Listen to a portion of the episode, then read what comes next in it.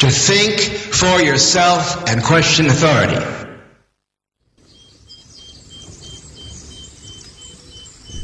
Jak zwykle wypada mi powiedzieć, że las przyjacielem człowieka. Zatem witam Was wszystkich serdecznie w Radio na Fali.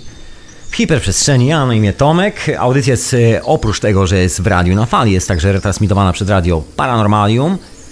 Pozdrawiam wszystkich słuchaczy z Radia Paranormalium. No i jak zwykle z Radia na Fali Matczynego. Ciebie słuchaczko i Ciebie słuchaczu też. Pozdrawiam wszystkich obecnych na czacie. Pozwólcie, że sobie jak zwykle przysunę troszkę mikrofon, żeby zobaczyć co tam się dzieje w ogóle na czacie. Nam się tylko zdążyłem przywitać z tym czatem. No, już to wszystko widzę. Także witam wszystkich na czacie obecnych. Witam i pozdrawiam wszystkich mecenasów Radia na Fali. Bardzo serdecznie, bardzo serdecznie, proszę Państwa. Dzisiaj goście, a gośćmi jest Basia i Tomek, organizatorzy konwentu wiedzy alternatywnej. Otóż to, otóż to, jakiś czas temu, całkiem nie tak dawno był Tomek w okolicy i se ucięliśmy męską rozmowę, a dzisiaj sobie utniemy taką bilateralną rozmowę. Otóż to, ale zanim się dzwonię z naszymi gośćmi, to jeszcze dziarska garść ogłoszeń, jak zwykle na samym początku.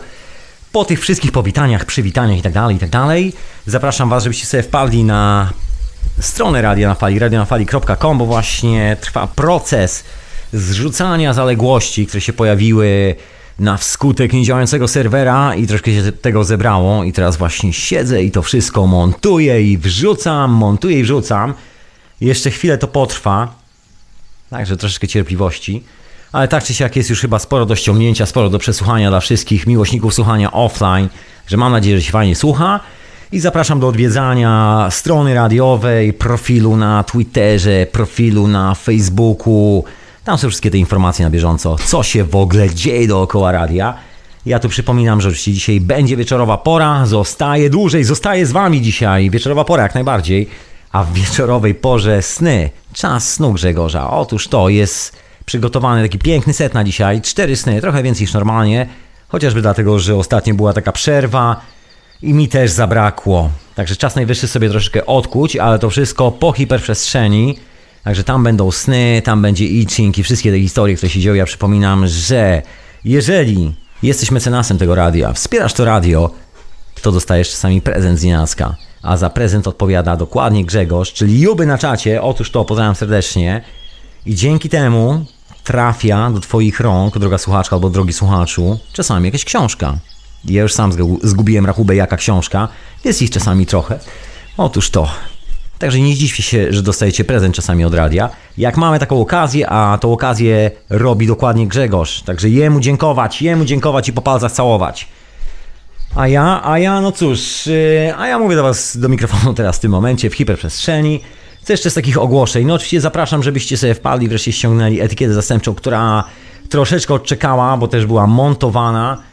Właśnie, ale to już zostawię te wszystkie chyba archiwalne historie. Wiecie, gdzie tego szukać, wiecie, jak to znaleźć, wiecie, jak słuchać. Także chyba sobie poradzicie bez mojego gadania. A ja tu już wbijam powoli w temat. W temat, który jest związany z gośćmi. Właściwie tematem są dzisiaj goście. Nie mamy żadnego tematu. Znaczy, ja mam jakieś tam historie w głowie, o które chcecie zapytać gości, którzy się dzisiaj pojawią w hiperprzestrzeni. Jak chcecie zadzwonić, to oczywiście radionafali.com na Skype'ie. A ja tutaj już powolutku się zwaniam z gośćmi. Chyba, że na początku puszczę muzyczkę. Może tak zróbmy. Ja sobie tu puszczę muzyczkę. W międzyczasie dzwonię z moimi szanownymi gośćmi. Właśnie, bo ja dzisiaj, jak zwykle, jak ostatnio na wieczorowej porze, jeżeli słuchaliście, szaleję z urządzeniem do odtwarzania płyt, które dostałem w prezencie. Dziękuję bardzo. Honza, Messie Honza uczynił mnie posiadaczem tego pięknego urządzenia i z tej okazji odświeżam troszkę swoją kolekcję płyt i szaleję na tym urządzeniu. Także jest już podpięte, wszystko działa. I wygląda na to, że puszczę wam piosenkę z płyty CD, a nie z żadnego MP3. Czekajcie, jak zwykle muszę tu postawić wszystko.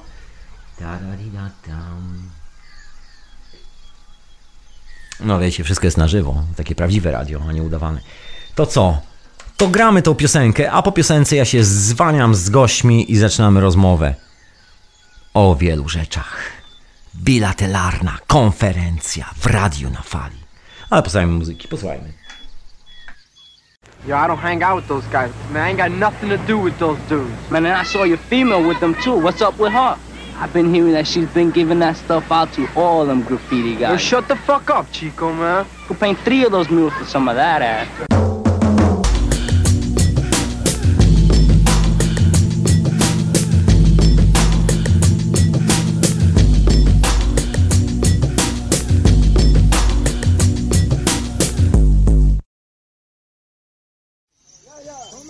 radionafali.com Oczywiście. Retransmitowane też e, w Radiu Paranormalium. Ja mam na imię Tomek i czas najwyższy, żebym e, dzwonił się ze swoimi gośćmi. Zacznę... Właśnie, a, jeszcze zanim się dzwonię, szybciutko, bo dostałem tu sprostowanie prosto od Grzegorza, że w tym miesiącu są do rozstania czwarty i piąty tom Jarka Bzomy. Krajobraz mojej duszy, dokładnie. Otóż to, także dwa niezłe tomiska. Mecenasi gdzieś tam trafią do Was. I don't know kiedy, znaczy mniej więcej e, najszybciej jak się da. się nagadałem, cwaniacko. I dzwaniam się z gośćmi. Słuchajcie, dajcie mi sekundę. Halo, halo, halo. Halo, halo, cześć. Witam serdecznie, witam Cię Basiu.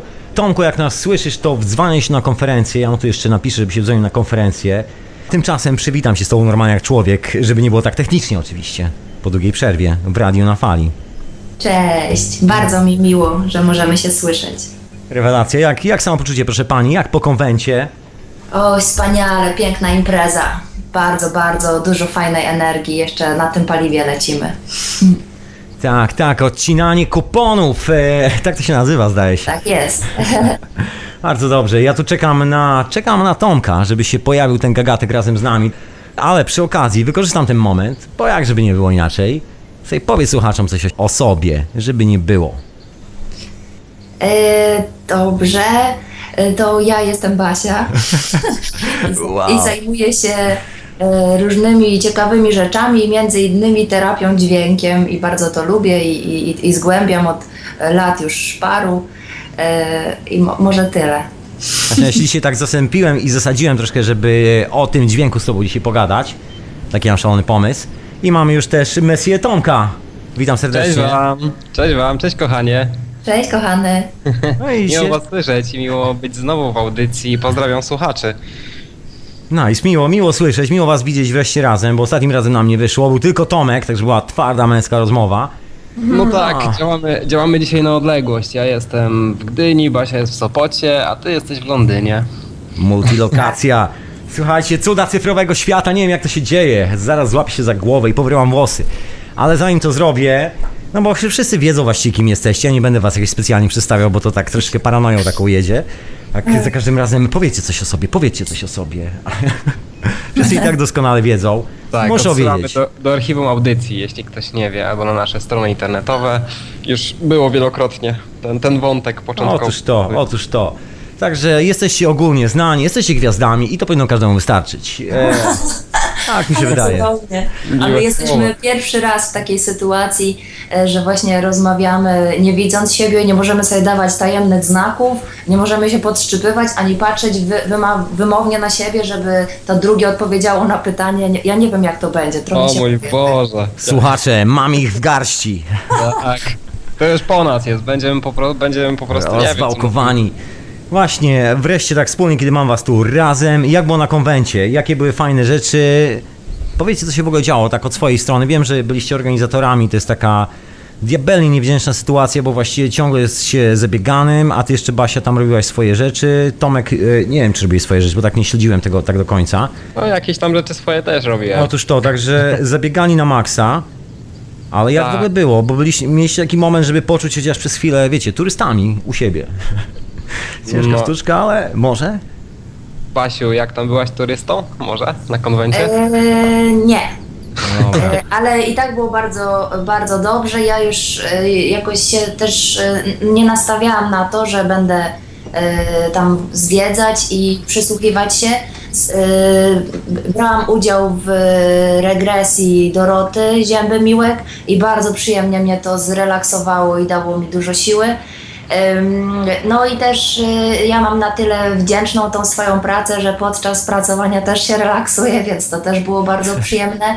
No natomiast tak jak mówisz, dużo, dużo pracy, e, ale też tak jak mówiłam e, przy wejściu, jak Tomek jeszcze Ciebie nie było, że, że bardzo dużo takiej cudownej energii i to jest właśnie najbardziej niezwykłe w takich spotkaniach, że powstaje taki rodzaj synergii, czyli wszystko jest nie do kwadratu, a do sześcianu albo jeszcze bardziej i, i my naprawdę cały czas odczuwamy jeszcze t, y, tą, y, tą taką energię i taki ten zastrzyk i power, takie potwierdzenie tego, że, że to co robimy y, jakby jest przyjemnie odbierane i, i żeby cały czas robić to dalej, bo wiecie, no różne rzeczy się zdarzają w życiu, różne momenty, a to jest bardzo, bardzo przyjemne potwierdzenie i czas dla nas. Jak Energia. z frekwencją, tak się spytam, e, więcej ludzi podejrzewam zdecydowanie niż w zeszłym roku, bo impreza jest coraz głośniejsza, tak czy siak. Nawet tutaj w Londynie o was słychać.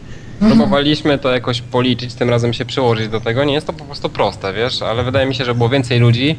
W tych wszystkich papierach się jeszcze nie odnaleźliśmy do końca, i, ale ludzi było dużo i też e, nie było to też taka- tak odczuwalne jak na przykład w lutym, bo były drzwi otwarte i ciepła pogoda i mieliśmy hamaki i w sumie pół imprezy na dworzu się działo na trawie, gdzie były nawet stoiska i bębny i tańce i bardzo dużo ciekawych rzeczy.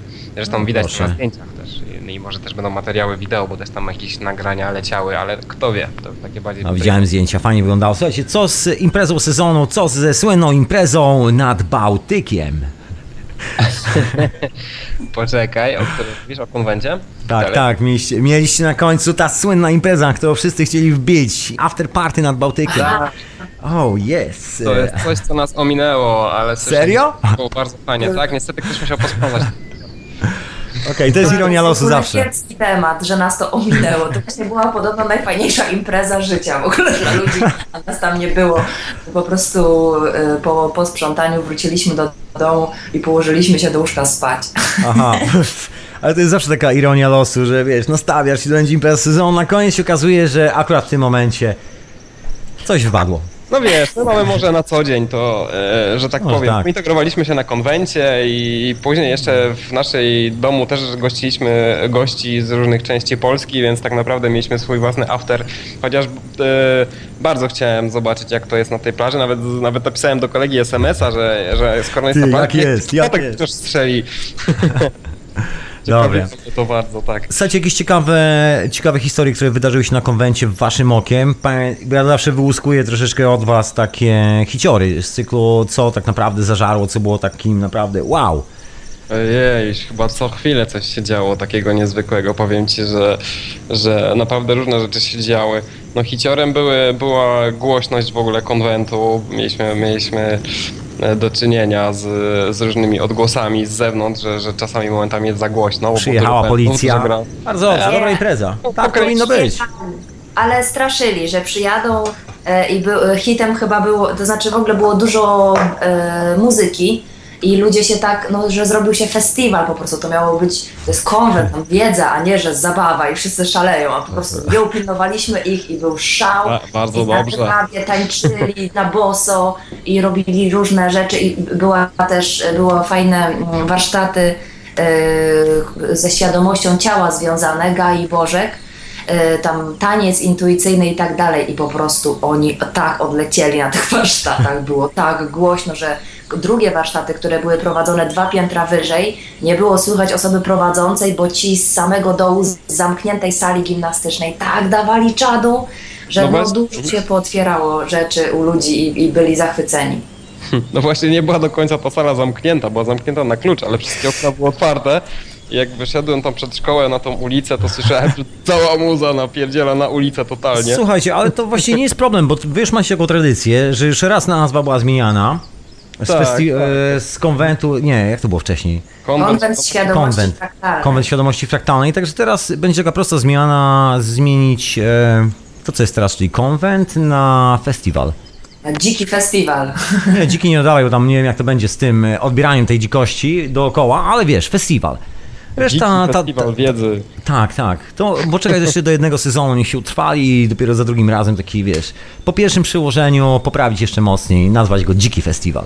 Nie, wiesz, no, ja ci powiem, że bardzo fajnie, że, te, że ta muzyka i te tańce wesz, weszły, bo konwent to tak naprawdę jest mieszanką wszystkiego i chodzi o integrację ludzi tak naprawdę. I wiedza jest jakby jednym z czynników tego wszystkiego, bo wiadomo, konwenty muszą mieć prawnie 51% y, części naukowych, a 49% zabawy.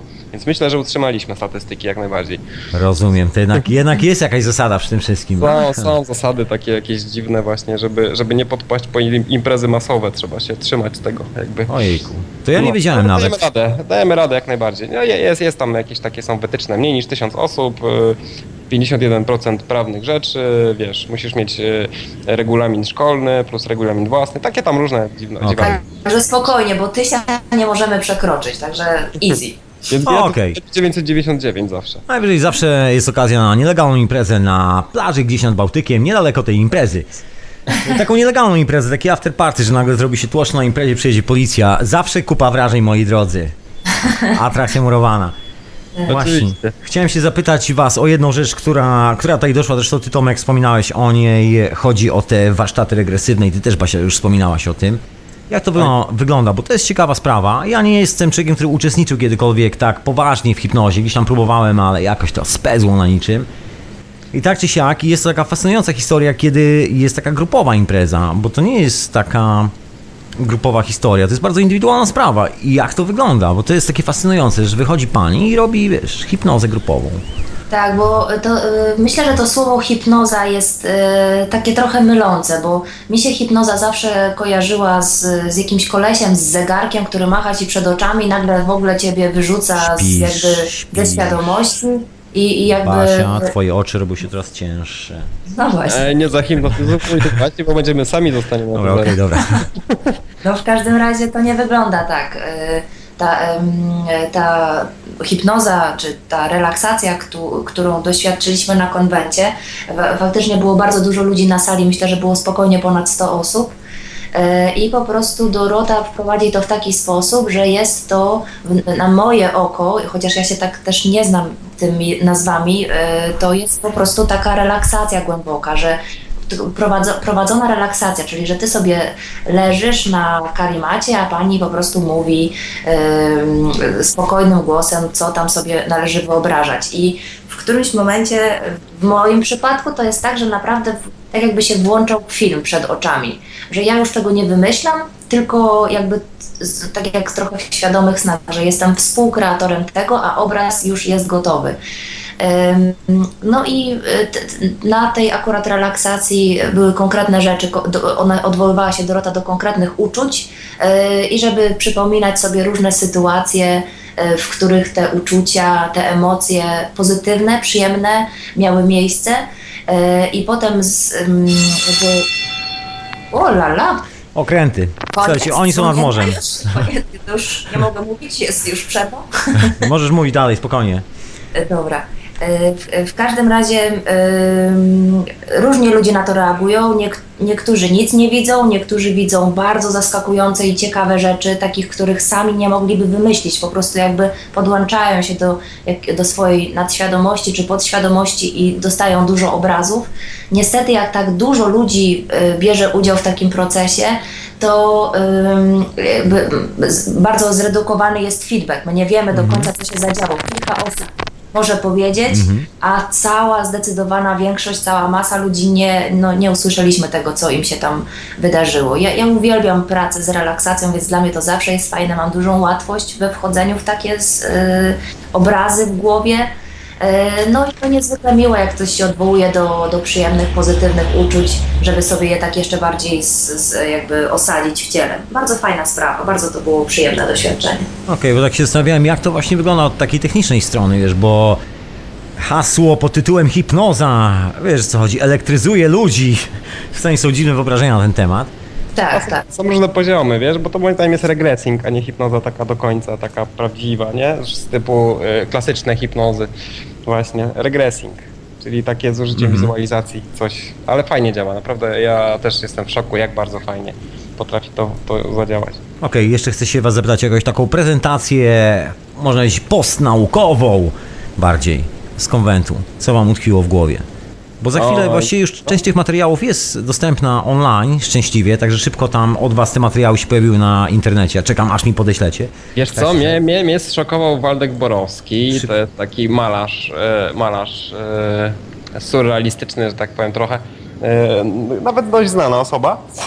Z tymi obrazami i poleciał z takim tematem grzybobóg, grzybóg w, w sztuce i malarstwie i mitologii i leciał z tematami o tym, jak e, wszystkie jakieś religijne aspekty i historyczne i mitologiczne są związane z grzybami i przede wszystkim z amanitą i psylocybilowymi grzybkami i jak na przykład różne monarchowie, różni królowie mają te ubranka i te korony i na przykład też święty Mikołaj i księża i, i, właśnie pokazywał jak te wszystkie stroje są związane właśnie z tymi wszystkimi aspektami i że bardzo dużo mitologii i także religijnych jakichś aspektów jest e, związanych właśnie z, właśnie z ceremoniami związanymi z, ama, z amanitą, muskawią czyli z, z, z muchomorem czerwonym. No to już No, sezon, już się tak, pojawia no. na łąkach i to bez problemu w lasach. powiem tak, że to było dość kontrowersyjne to, co przedstawiał, bo, bo, bo, bo przedstawiał właśnie e, podwaliny wielu właśnie filozofii, wielu religii, wielu właśnie też e, doktryn, e, no i także systemów władzy,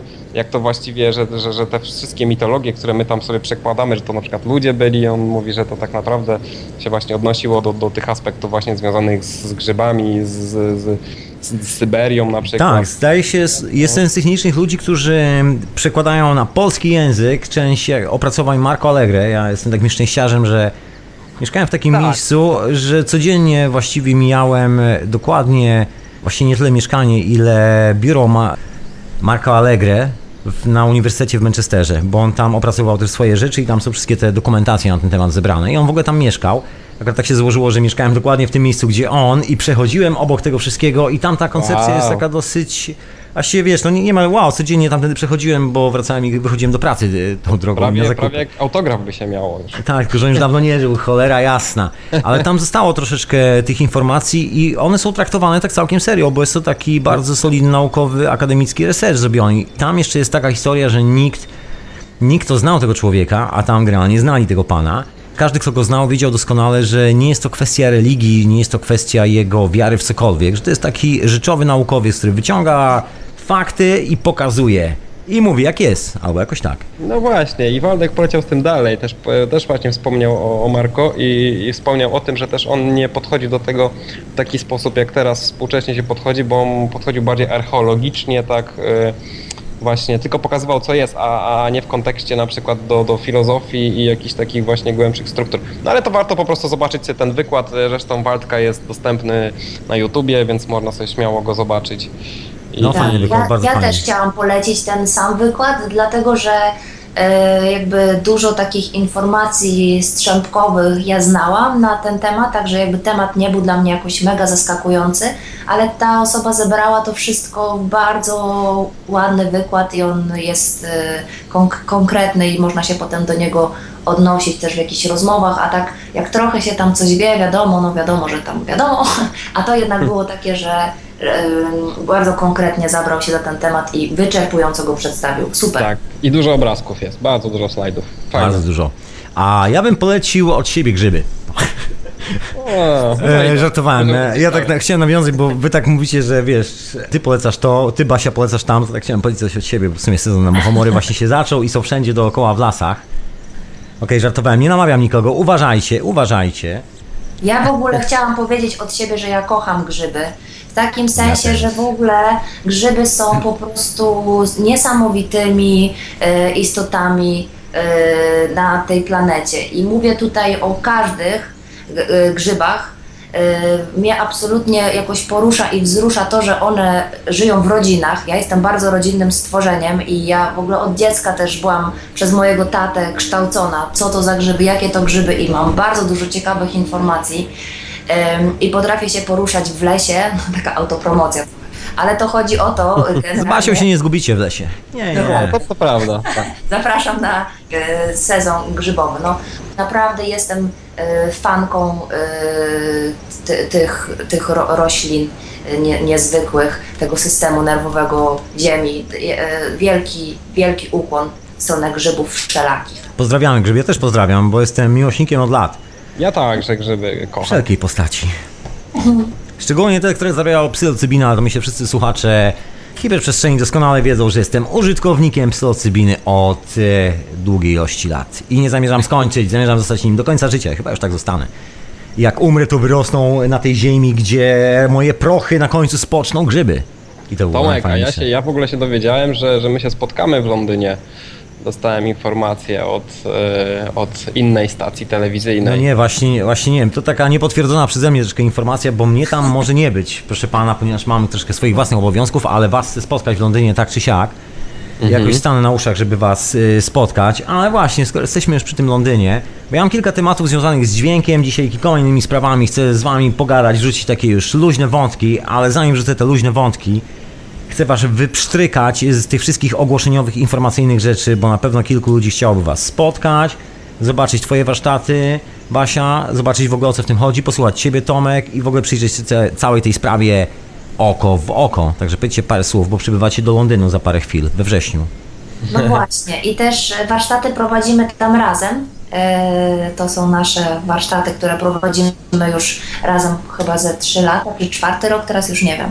Od E, 2012 I to są roku. warsztaty, tak, i to są warsztaty świadomego śnienia, e, bo też zajmujemy się tym i uwielbiamy te senne przestrzenie, je zgłębiać i, i jedziemy z, takim, z taką wiadomością do ludzi, tym razem do Londynu, że ten obszar snów i, i temat świadomego śnienia jest dla nas istot ludzkich otwarty. I nie trzeba być e, żadnym wtajemniczonym mistrzem, tylko wystarczy być człowiekiem tutaj na ziemi, żeby doświadczać snów i żeby przypomnieć sobie, że śnimy co nocy, żeby podróżować w tych astralnych krainach, żeby wychodzić z fizycznego ciała. To wszystko są rzeczy, które my jako istoty ludzkie możemy robić i w moim odczuciu nawet powinniśmy, żeby sobie trochę perspektywę poszerzyć i żeby tak bardzo w ten Matrix nie, nie włazić, bo nie ma po co. I jest dużo fajniejszych przestrzeni do zwiedzania i do przebywania i do uczenia się. No i z takim e, przesłaniem jedziemy do Londynu, robimy warsztaty świadomego śnienia. One będą trwały e, 7 godzin, to będzie 12 e, września, w sobotę. Okej. Robimy te warsztaty w fajnym miejscu, robimy je w Hyde Parku, w Italian's Garden. To jest takie miejsce, pewnie jak jesteś z Londynu, no to wiesz. Wiem, wiem. Tak, więc też na łonie natury. Czyli się to- dacie na łące, bo Italian Gardens to są takie kwiaty dookoła i tak dalej. Powinno być pięknie, bo jest e, kolorowo, po prostu zrobiło się kolorowo, tak zwany Indian Summer w Londynie i to jest, zdaje się, taka, o ile dobrze pamiętam, to jest taki kawałek łąki w rogu Hyde Parku. No właśnie, ja, e, e, tak. I to jest też pomysł, który mi się przyśnił z tym, żeby zrobić warsztat w parku i, i pomyślałam, że to jest fajny, fajny pomysł. No, także serdecznie zapraszamy. Wszystkie informacje na temat tego warsztatu znajdziecie na stronie echomasaż.pl. E, No i jakby, jakby, jakbyście się chcieli z nami spotkać, przybić pionę, porozmawiać, trochę sobie otworzyć ten temat świadomych snów, to jak najbardziej. Ten warsztat trwa 7 godzin, ale tak naprawdę jesteśmy w kontakcie po warsztacie jeszcze przez miesiąc. Codziennie dostajecie od nas zadania, które trzeba wykonać w, w swoim domu. One nie są jakieś trudne, trwają po 5 minut wieczorem, ale wiadomo, że żeby być mistrzem w jakiejś dziedzinie, to trzeba się skupić na, na niej i trzeba zacząć pracować. W każdej ka- jakiejkolwiek e, rzeczy potrzebna jest praktyka, to tak z, jakby z mojego punktu widzenia y, i jakby żeby świadome sny rozwijać też potrzebna jest praktyka i my bardzo chętnie z Wami poćwiczymy przez ten miesiąc. Efekty bardzo fajne są po tym, można naprawdę dużo fajnych rzeczy zrobić. E, No i też y, bardzo lubimy się z ludźmi spotykać indywidualnie, bo czasami na nasze warsztaty przychodzą osoby, które naprawdę potrzebują delikatnej podpowiedzi, malutkiego popchnięcia w jakimś kierunku, przyjrzenia się czemuś i my lubimy bardzo takie e, sprawy brać szybko i rozwiązywać je, żeby ktoś mógł już dalej swoją ścieżką podążać. E, I, I to czasami coś, co jest dla kogoś bardzo trudną sprawą, co tam, że ma jakieś koszmary, lata albo coś tam się dzieje, to wystarczą dwie, trzy wskazówki i, i może sobie poradzić dalej i, i sobie w tych przestrzeniach nielokalnych, niefizycznych e, śmigać. A o to chodzi. O to chodzi, tak. Co za podróżnicy, proszę Państwa. Także jeżeli ktoś z Was mieszka w Londynie albo gdzieś w okolicy, to przygotujcie się na tą historię we wrześniu. Może będziecie chcieli wpaść na te warsztaty, się pojawić. Wszystkie informacje zostaną podane pod tym podcastem, także droga słuchaczko, drogi słuchaczu, po prostu kliknij na linki pod tą audycją na stronie radionafali.com i tam się wszystkiego dowiesz. O, Ja bym jeszcze chciał od siebie dodać, że po a warsztacie... co, a co ty tam robisz właśnie? Bo my już Ja wiemy, tam- co robi Basia, ale co ty tam robisz, gagatku? Ja będę tam prezentować męską postawę w stosunku do snów. Yeah. Yeah!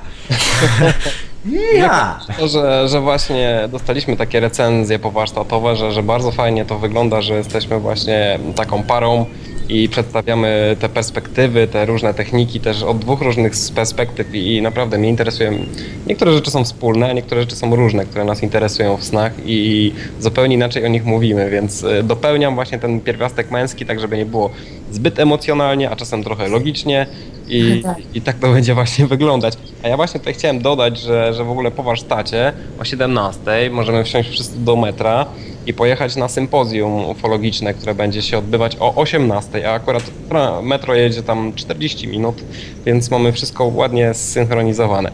Tam z kolei też będziemy na sympozjum troszeczkę przedstawiać siebie i, i, i różnych ciekawych rzeczy. Właśnie mam zamiar stworzyć tam wykład na temat kropsilków i, i, świętej geometrii. No ciekawe, ja też mam swoją koncepcję na temat crop circles mieszkając w tym kraju trudno nie mieć, zresztą mieszkałem w takim miejscu, gdzie jedno z takich miejsc, gdzie się pojawiały w ogóle, tak swego czasu, że ludzie dużo na ten temat mówili, czyli Manchester, tam jest coś takiego jak Lake District, czyli dystrykt jezior, tak można powiedzieć, takie Mazury po naszemu, tylko że w angielskiej wersji i one są w takich górkach, takie skrzyżowanie Mazur z Karkonoszami można powiedzieć.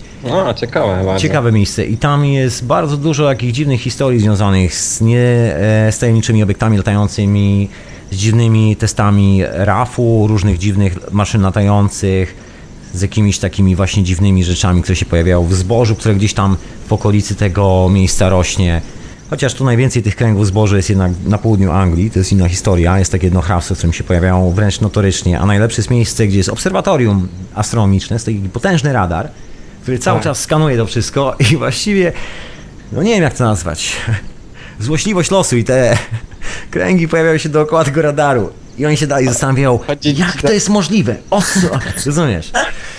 Dalej myślą, chłopaki. Nasłuchuje kosmitów? Tak, tak, tam jest część projektu SETI i oni dalej siedzą tam w słuchawkach, pod tymi radarami, wiesz, patrzyli w te ekrany, kręgi dookoła powstają, w ogóle wiesz, w ciągu ułamka sekundy. Są takie niesamowite zdjęcia nakręcone w latach 90. tu w Anglii, gdzie naprawdę ludzie się zaczęli na te kręgi. Był taki moment, że był taki wysiew tych kręgów, dosłownie, no masy ich powstawało.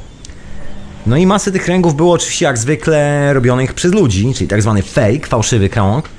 I pojawiły się nawet takie grupy niezależne ludzi, którzy robią kręgi. Właśnie starają się zrobić tak, żebyś nigdy nie rozpoznał, ani ty, Basia, żebyś też nigdy nie rozpoznała, żeby nikt nie rozpoznał, że to zrobiono ludzką ręką i zaczęli się ścigać troszkę, kto zrobi lepsze kręgi.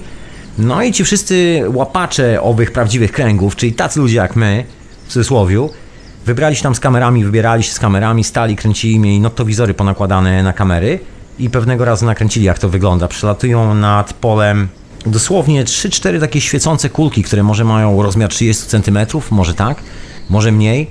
Takie trzy obiekty latające, które latają 2 metry nad ziemią, tak może półtorej metra, metr nad wysokością zboża i to trwa dosłownie minutę i nagle zboże się kładzie jakby samo z siebie i powstaje pattern i dosłownie trwa to parę sekund. One tak nadlatują, robią taki wir, jakby takie muchy nadleciały nad pole, znikają i jest wzorek.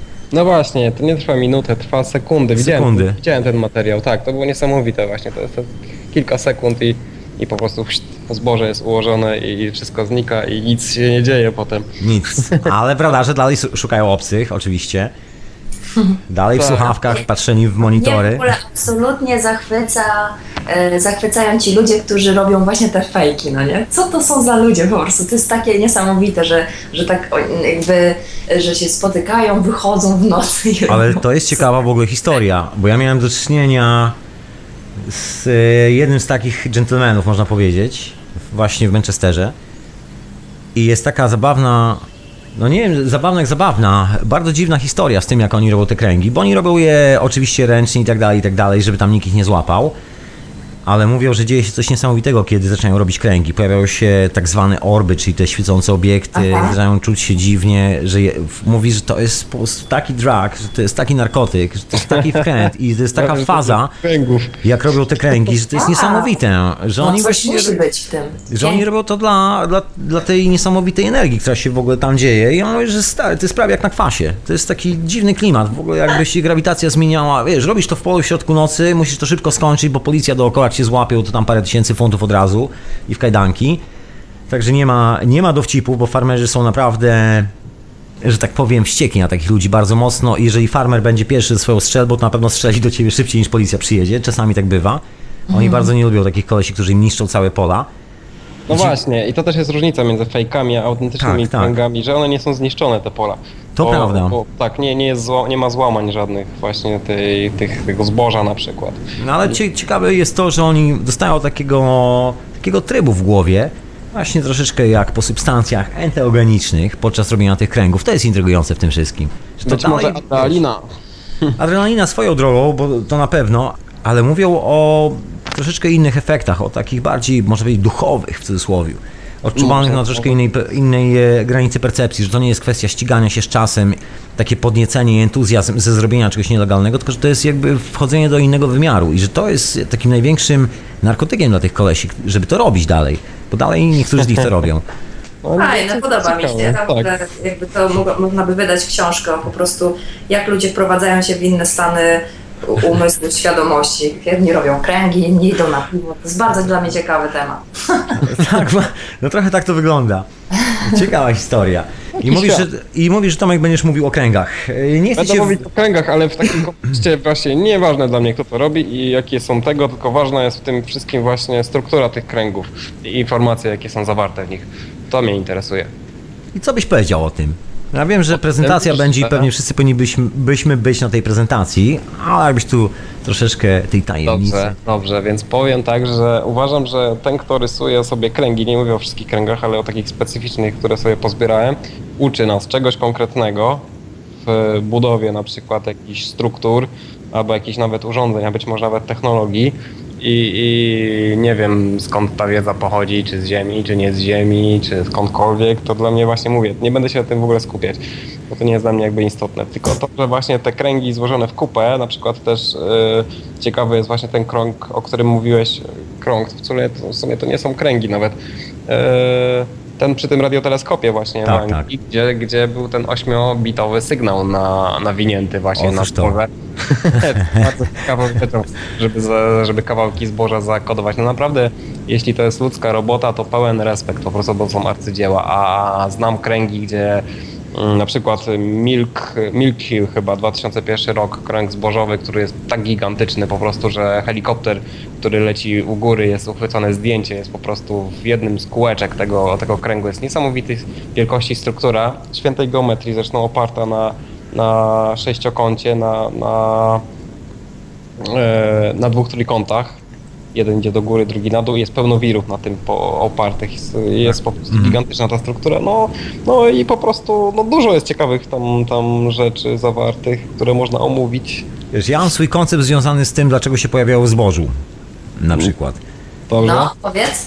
Znaczy koncept jest być może mój, ale podejrzewam, że ktoś na niego mógł jeszcze wcześniej jeszcze wpaść i jest związany z, z pracami człowieka od Rudolfa Steinera, który był zafascynowany getem i zaczął prowadzić te eksperymenty z biodynamiką, czyli z roślinami itd. itd. Miał swojego następcę, który się nazywał Rudolf Hauschke. To jedna z takich najmocniejszych postaci, to właściwie dzięki niemu mamy całą tą biokulturę i tak dalej, i tak dalej, to co teraz na przykład Cohabitat robi. To są właśnie ludzie, którzy to właściwie stworzyli. No i mi- mieli troszkę mocniejsze koncepcje na to wszystko. Te koncepcje nie weszły do używania, ponieważ okazały się zbyt radykalne, a mianowicie chodzi o emanację kosmicznych energii, która się tu pojawia. Po prostu wszystko jest kosmiczną energią i właściwie wychodząc do ogrodu, oglądając każdy kwiat, widzimy poszczególne układy planet. Równie dobrze możemy skierować teleskop do nieba i tam szukać jakichś rzeczy, a najwygodniej jest po prostu wyjść do ogrodu i zobaczyć sygnatury planet na roślinach. I od razu widzimy w jaki sposób planety oddziaływują właśnie w tym momencie na cały układ, w którym funkcjonujemy, czyli na ten kawałek Ziemi, w którym jesteśmy, właściwie na całą Ziemię. Fajne, holistyczne podejście, ciekawe No bardzo. takie potwierdzone bardzo poważnymi badaniami takiej pani, ach, zawsze zapomniałem jej nazwiska, zajmuje się krystalizacjami i takimi innymi historiami z lat 50. Zrobiła taki potężny research, bo i Hauske i Steiner robili takie długie eksperymenty, które czasami trwały po 30 lat. Wpływu układu planet, Słońca, wszystkich tych rzeczy na proces krystalizacji. Takie bardzo solidne research. Nikt za bardzo o tym nie chce mówić w dzisiejszych czasach. Ja to często w radiu mówię, bo to jest taki temat, że tak grząski, że jak ktoś to wdepnie, to od razu musi zaprzeczyć bullshitowi o Newtonie, Einsteinie i całym tym bzdurom. Się nagle okazuje, że świat wygląda zupełnie inaczej i nikt nie chce tego grząskiego tematu dotykać, ani w ogóle stać nawet blisko. I to wszystko Nie jest tak dotykaj. zakopane tak troszkę z boku. I nie ma o tym w ogóle mowy tak oficjalnie, aczkolwiek wszystkie, wszystkie historie związane z tym konceptem są dosyć mocno potwierdzone eksperymentalnie i to tak na przestrzeni 100 lat. Bo wykonano tysiące eksperymentów, jest potężna biblioteka tych eksperymentów i opis ich wszystkich. I nagle się okazuje, że właściwie każda roślina jest emanacją można powiedzieć kosmicznych sił, ale tak brzmi troszeczkę kosmiczne siły. Co znaczy kosmiczne siły, prawda? Jest emanacją oddziaływań konkretnych planet, Lustrem. na Ziemię. Dokładnie. Jeżeli jest Totalnym jakaś ta, tak, jest to związane z geometrią poruszania się planet po naszym nieboskłonie. Taki bardzo stary koncept alchemiczny, który pochodzi jeszcze z Egiptu i tak dalej, i tak dalej.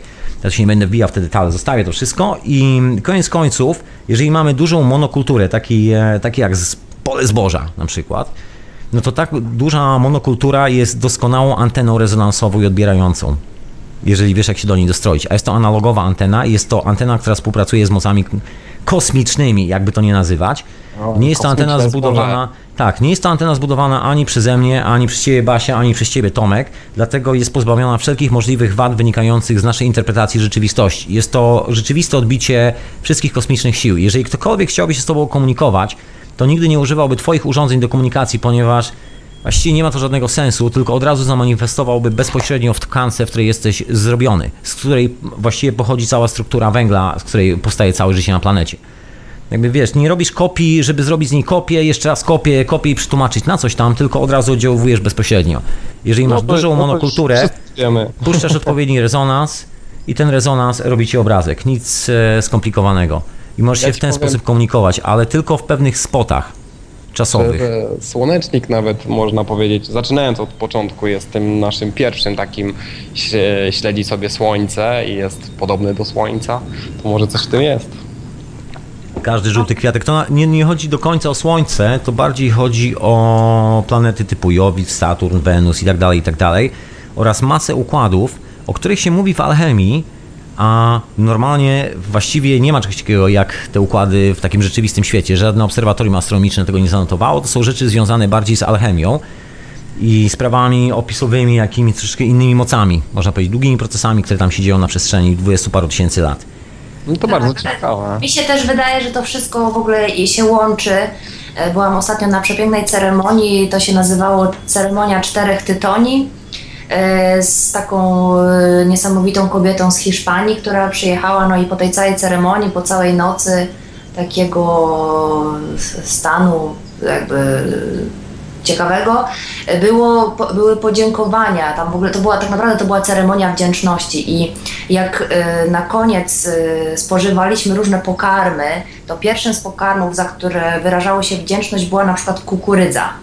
I sobie pomyślałam w ogóle o tym zbożu w ten sposób, że zboże, te rośliny nas karmią, to jest taki pokarm dla nas, dla ludzi. I że wpuszczanie właśnie z e, informacji e, w tą strukturę, która nas karmi z takiego Tak, emocjonalnego punktu widzenia, też jest po prostu... Najlepsze e, działanie, to jest takie direct, bezpośrednio trafiasz w cel.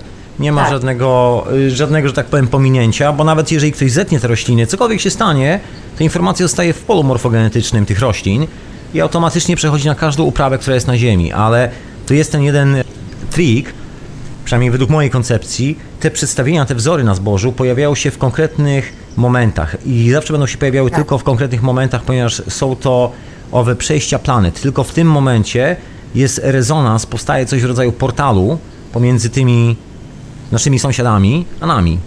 Tak. I tak. tylko w momentach przejścia tego portalu to jest bardzo krótkie oddziaływanie, nagle puf, się to zaczyna robić.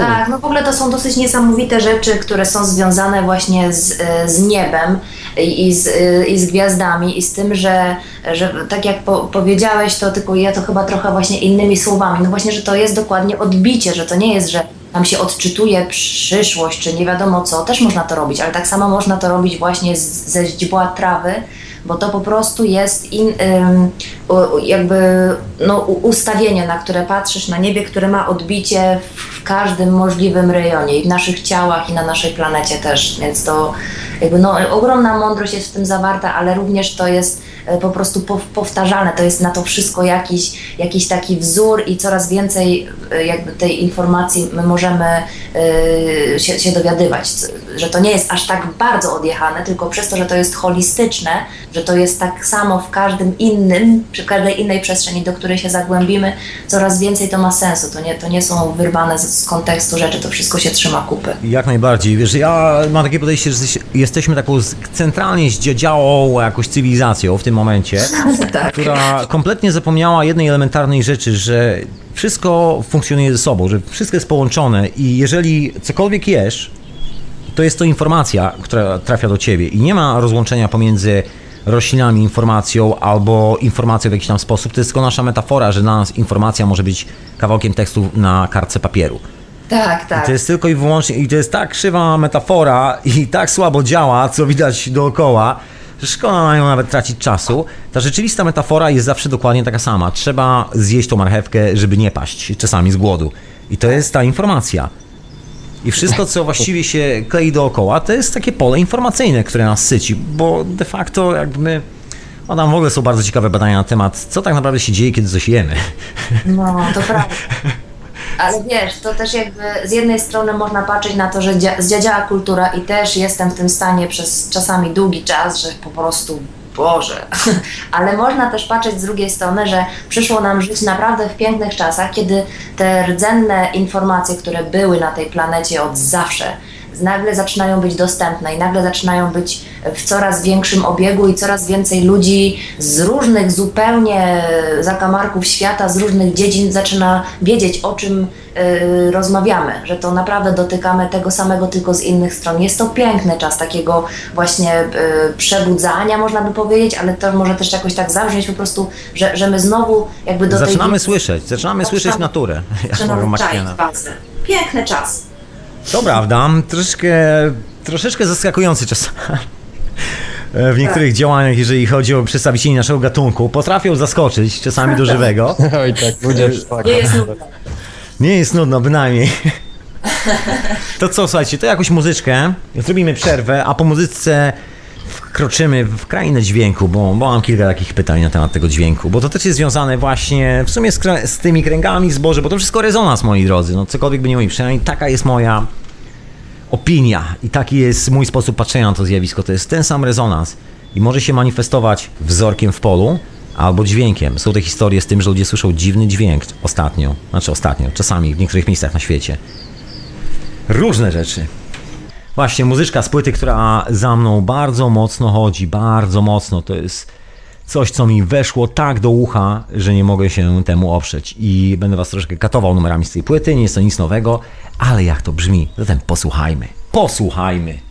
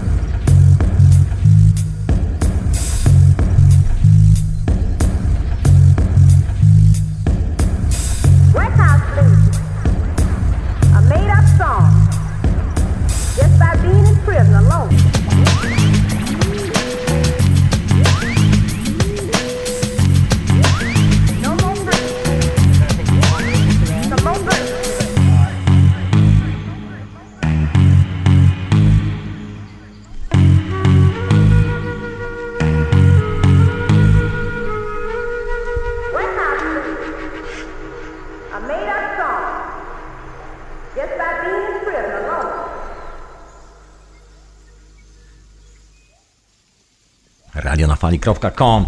To było z kawałkiem lasu, a co, niech ten las tam śwista w tle. A się zwaniam z moimi gośćmi dzisiaj. Sekundę, sekundę. Już się zwaniam, po kolei będą dołączać. 3, 2, 1, start. Halo, halo, kto jest pierwszy? Basia pierwsza, z tego co widzę. Ha, idealnie. Na Tomka jeszcze czekamy. Basia, jesteś z nami? Jesteś. Jestem, jestem. Idealnie. Idealnie. To zostawiam na moment Tomka i kwestię wzorków e, na takiej wyższej trawie. Ja czekam aż się Paweł u mnie w ogrodzie. Chciałbym, wiesz, wychodzę do ogrodu, a tam słuchaj, taki wiesz, pattern. Nieźle. Obwiniałbym mrówki albo termity. Ale wróćmy do. Życzę Ci tego, życzę Ci, żeby się spełniło. Dzięki. Ja i tak widzę te paterny bez niczego, tak. Dlatego nie wchodzą. Ponoć to dobrze, ja się z tego cieszę, bardzo mi się to podoba. Powiem szczerze. I wracając do dźwięku, tych wszystkich patternów na troszeczkę innej płaszczyźnie, na płaszczyźnie dźwięku. Słuchaj, czym jest ten dźwięk w ogóle według Ciebie? Pracujesz z tym dźwiękiem. Mnie zawsze fascynuje, jaka jest definicja dźwięku człowieka, który pracuje z dźwiękiem. To jest taka ciekawa rzecz. Właściwie w nauce nie ma czegoś jak definicja dźwięku. Jest tam zdefiniowane, że coś jest coś, ale właściwie nikt nie wie, czym jest dźwięk. No to, to, to jest e, z serii takich pytań, czym jest sen, a następne byłoby, czym jest życie. Nie do końca. Jak, jak widzisz dźwięk? Jak Ty widzisz dźwięk? Bo to tak, wiesz... Okej, Okej, więc y, dla mnie dźwięk jest niezwykłym narzędziem. Narzędziem do pracy, która to praca służy przywracaniu harmonii w naszych ciałach. I tym jest właśnie dla mnie dźwięk. To jest y, w moim odczuciu, no chyba światło jest też taką y, mega mocną energią, którą można, z którą można pracować, z którą można się samemu uzdrawiać, a dźwięk jest y, na równi z, ze światłem takim po prostu poważnym, poważnym, potężnym narzędziem. Więc też z tego względu, jak się taką wiedzę już ma, czy, czy takie doświadczenie, to widać, że ten dźwięk na nas oddziaływuje nieustannie z różnych źródeł i fajnie jest ym, używać w tym całym zamieszaniu i pomieszaniu różnych dźwięków słyszalnych i niesłyszalnych, które do nas dochodzą, używać również świadomie dźwięku po to, żeby się y, centrować, harmonizować właśnie, bo to może też tak brzmieć, to harmonizowanie jakoś y, ezoterycznie, ale chodzi o to, że każdy z nas ma swój e, taki strój, z którym schodzi tutaj na ziemię. Każdy z nas ma jakąś swoją taką rdzenną, pierwotną wibrację i, i z biegiem czasu, z biegiem lat my zatracamy e, jakby kontakt z tym, bo jesteśmy rozstrajani na różne sposoby. Ale to nie o tym, nie o tym rozstrajaniu, tylko o tym, że są takie niesamowite e, instrumenty. Są też inne rzeczy, można pracować z głosem, wiadomo, jakby dźwięku można używać różnorako, ale są takie rdzenne instrumenty, które e, poprzez to, że ich doświadczamy, słuchamy i jesteśmy w oddziaływaniu tych fal, tych wibracji, powodują u nas powrót do, do właśnie takiej harmonii. To jest przepiękne zjawisko. Ja się cały czas nie mogę nadziwić temu i, i się zachwycam, jak to pięknie działa. Zdaje się, pracujesz z częstotliwościami, które są troszeczkę inne od tych popularnych. Ja też je znam, bo też siedzę troszkę w takich zabawach z rezonansami dźwiękowymi i e, używasz częstotliwości, zdaje się, 432 Hz. O rany. Tomek, czy ty już jesteś tam? Oczywiście, siedzę i słucham was. Tomek ratuj, Tomek ratuj, mówi o hercach, Tomek Jest to, ratuj. Tomek, jest tak, jest tak. Jeśli chodzi o misy, to mają naprawdę różne herce, różne częstotliwości, te rdzenne i można sobie to zbadać. E, mają też różne tonacje te misy. Im wyższa jest, im jest mniejsza misa, tym ma wyższą tonację. Niskie, te duże misy mają niskie tony, one fajnie działają na kości, w ogóle na twarde rzeczy.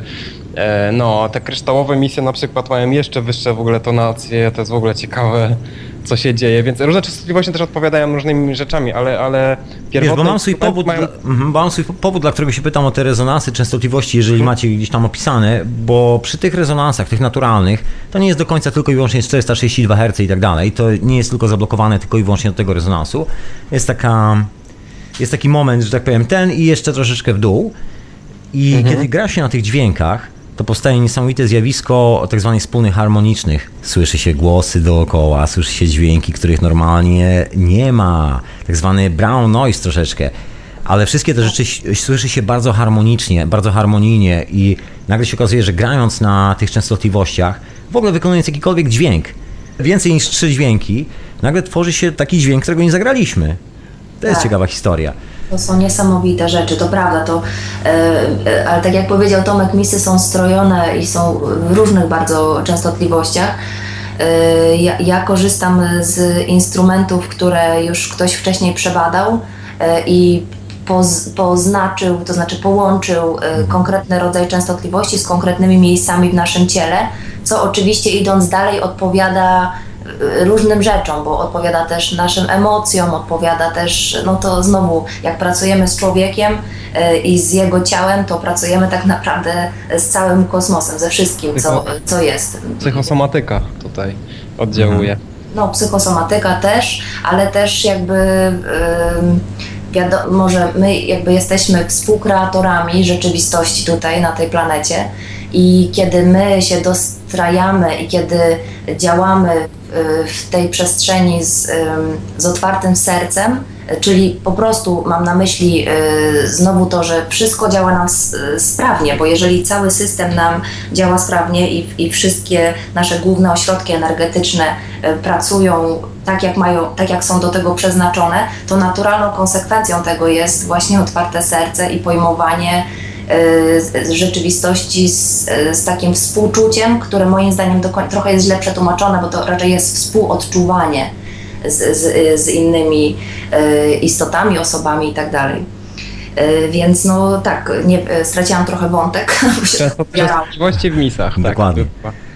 I oddziaływania, te, i oddziaływania na wszystkich, na którzy słuchają tego dźwięku. Tak, a na przykład y, Tomek y, bada misy i, i, i jakby bardziej się skupia na tych, na tych konkretnych częstotliwościach, jakie one są. Ja nawet do końca ich nie znam, musiałabym wziąć kartkę i to sobie przeczytać, więc nie wiem, czy jestem dobrym rozmówcą, jeśli chodzi o herce.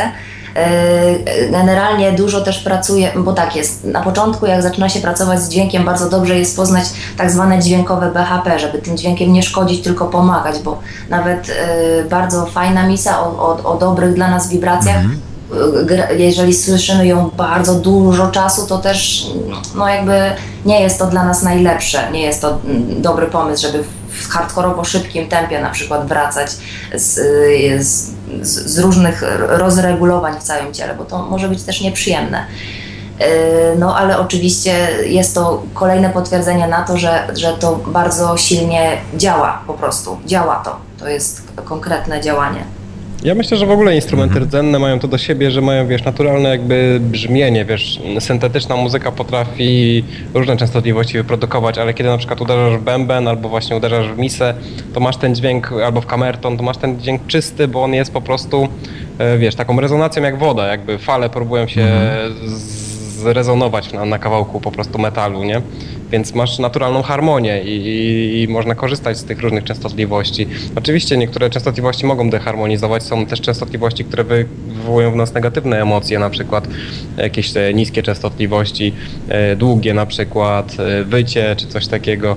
Mamy po prostu jakby, wiesz, no w naszym umyśle do konkretnych częstotliwości przypisane konkretne jakieś zdarzenia, odczucia.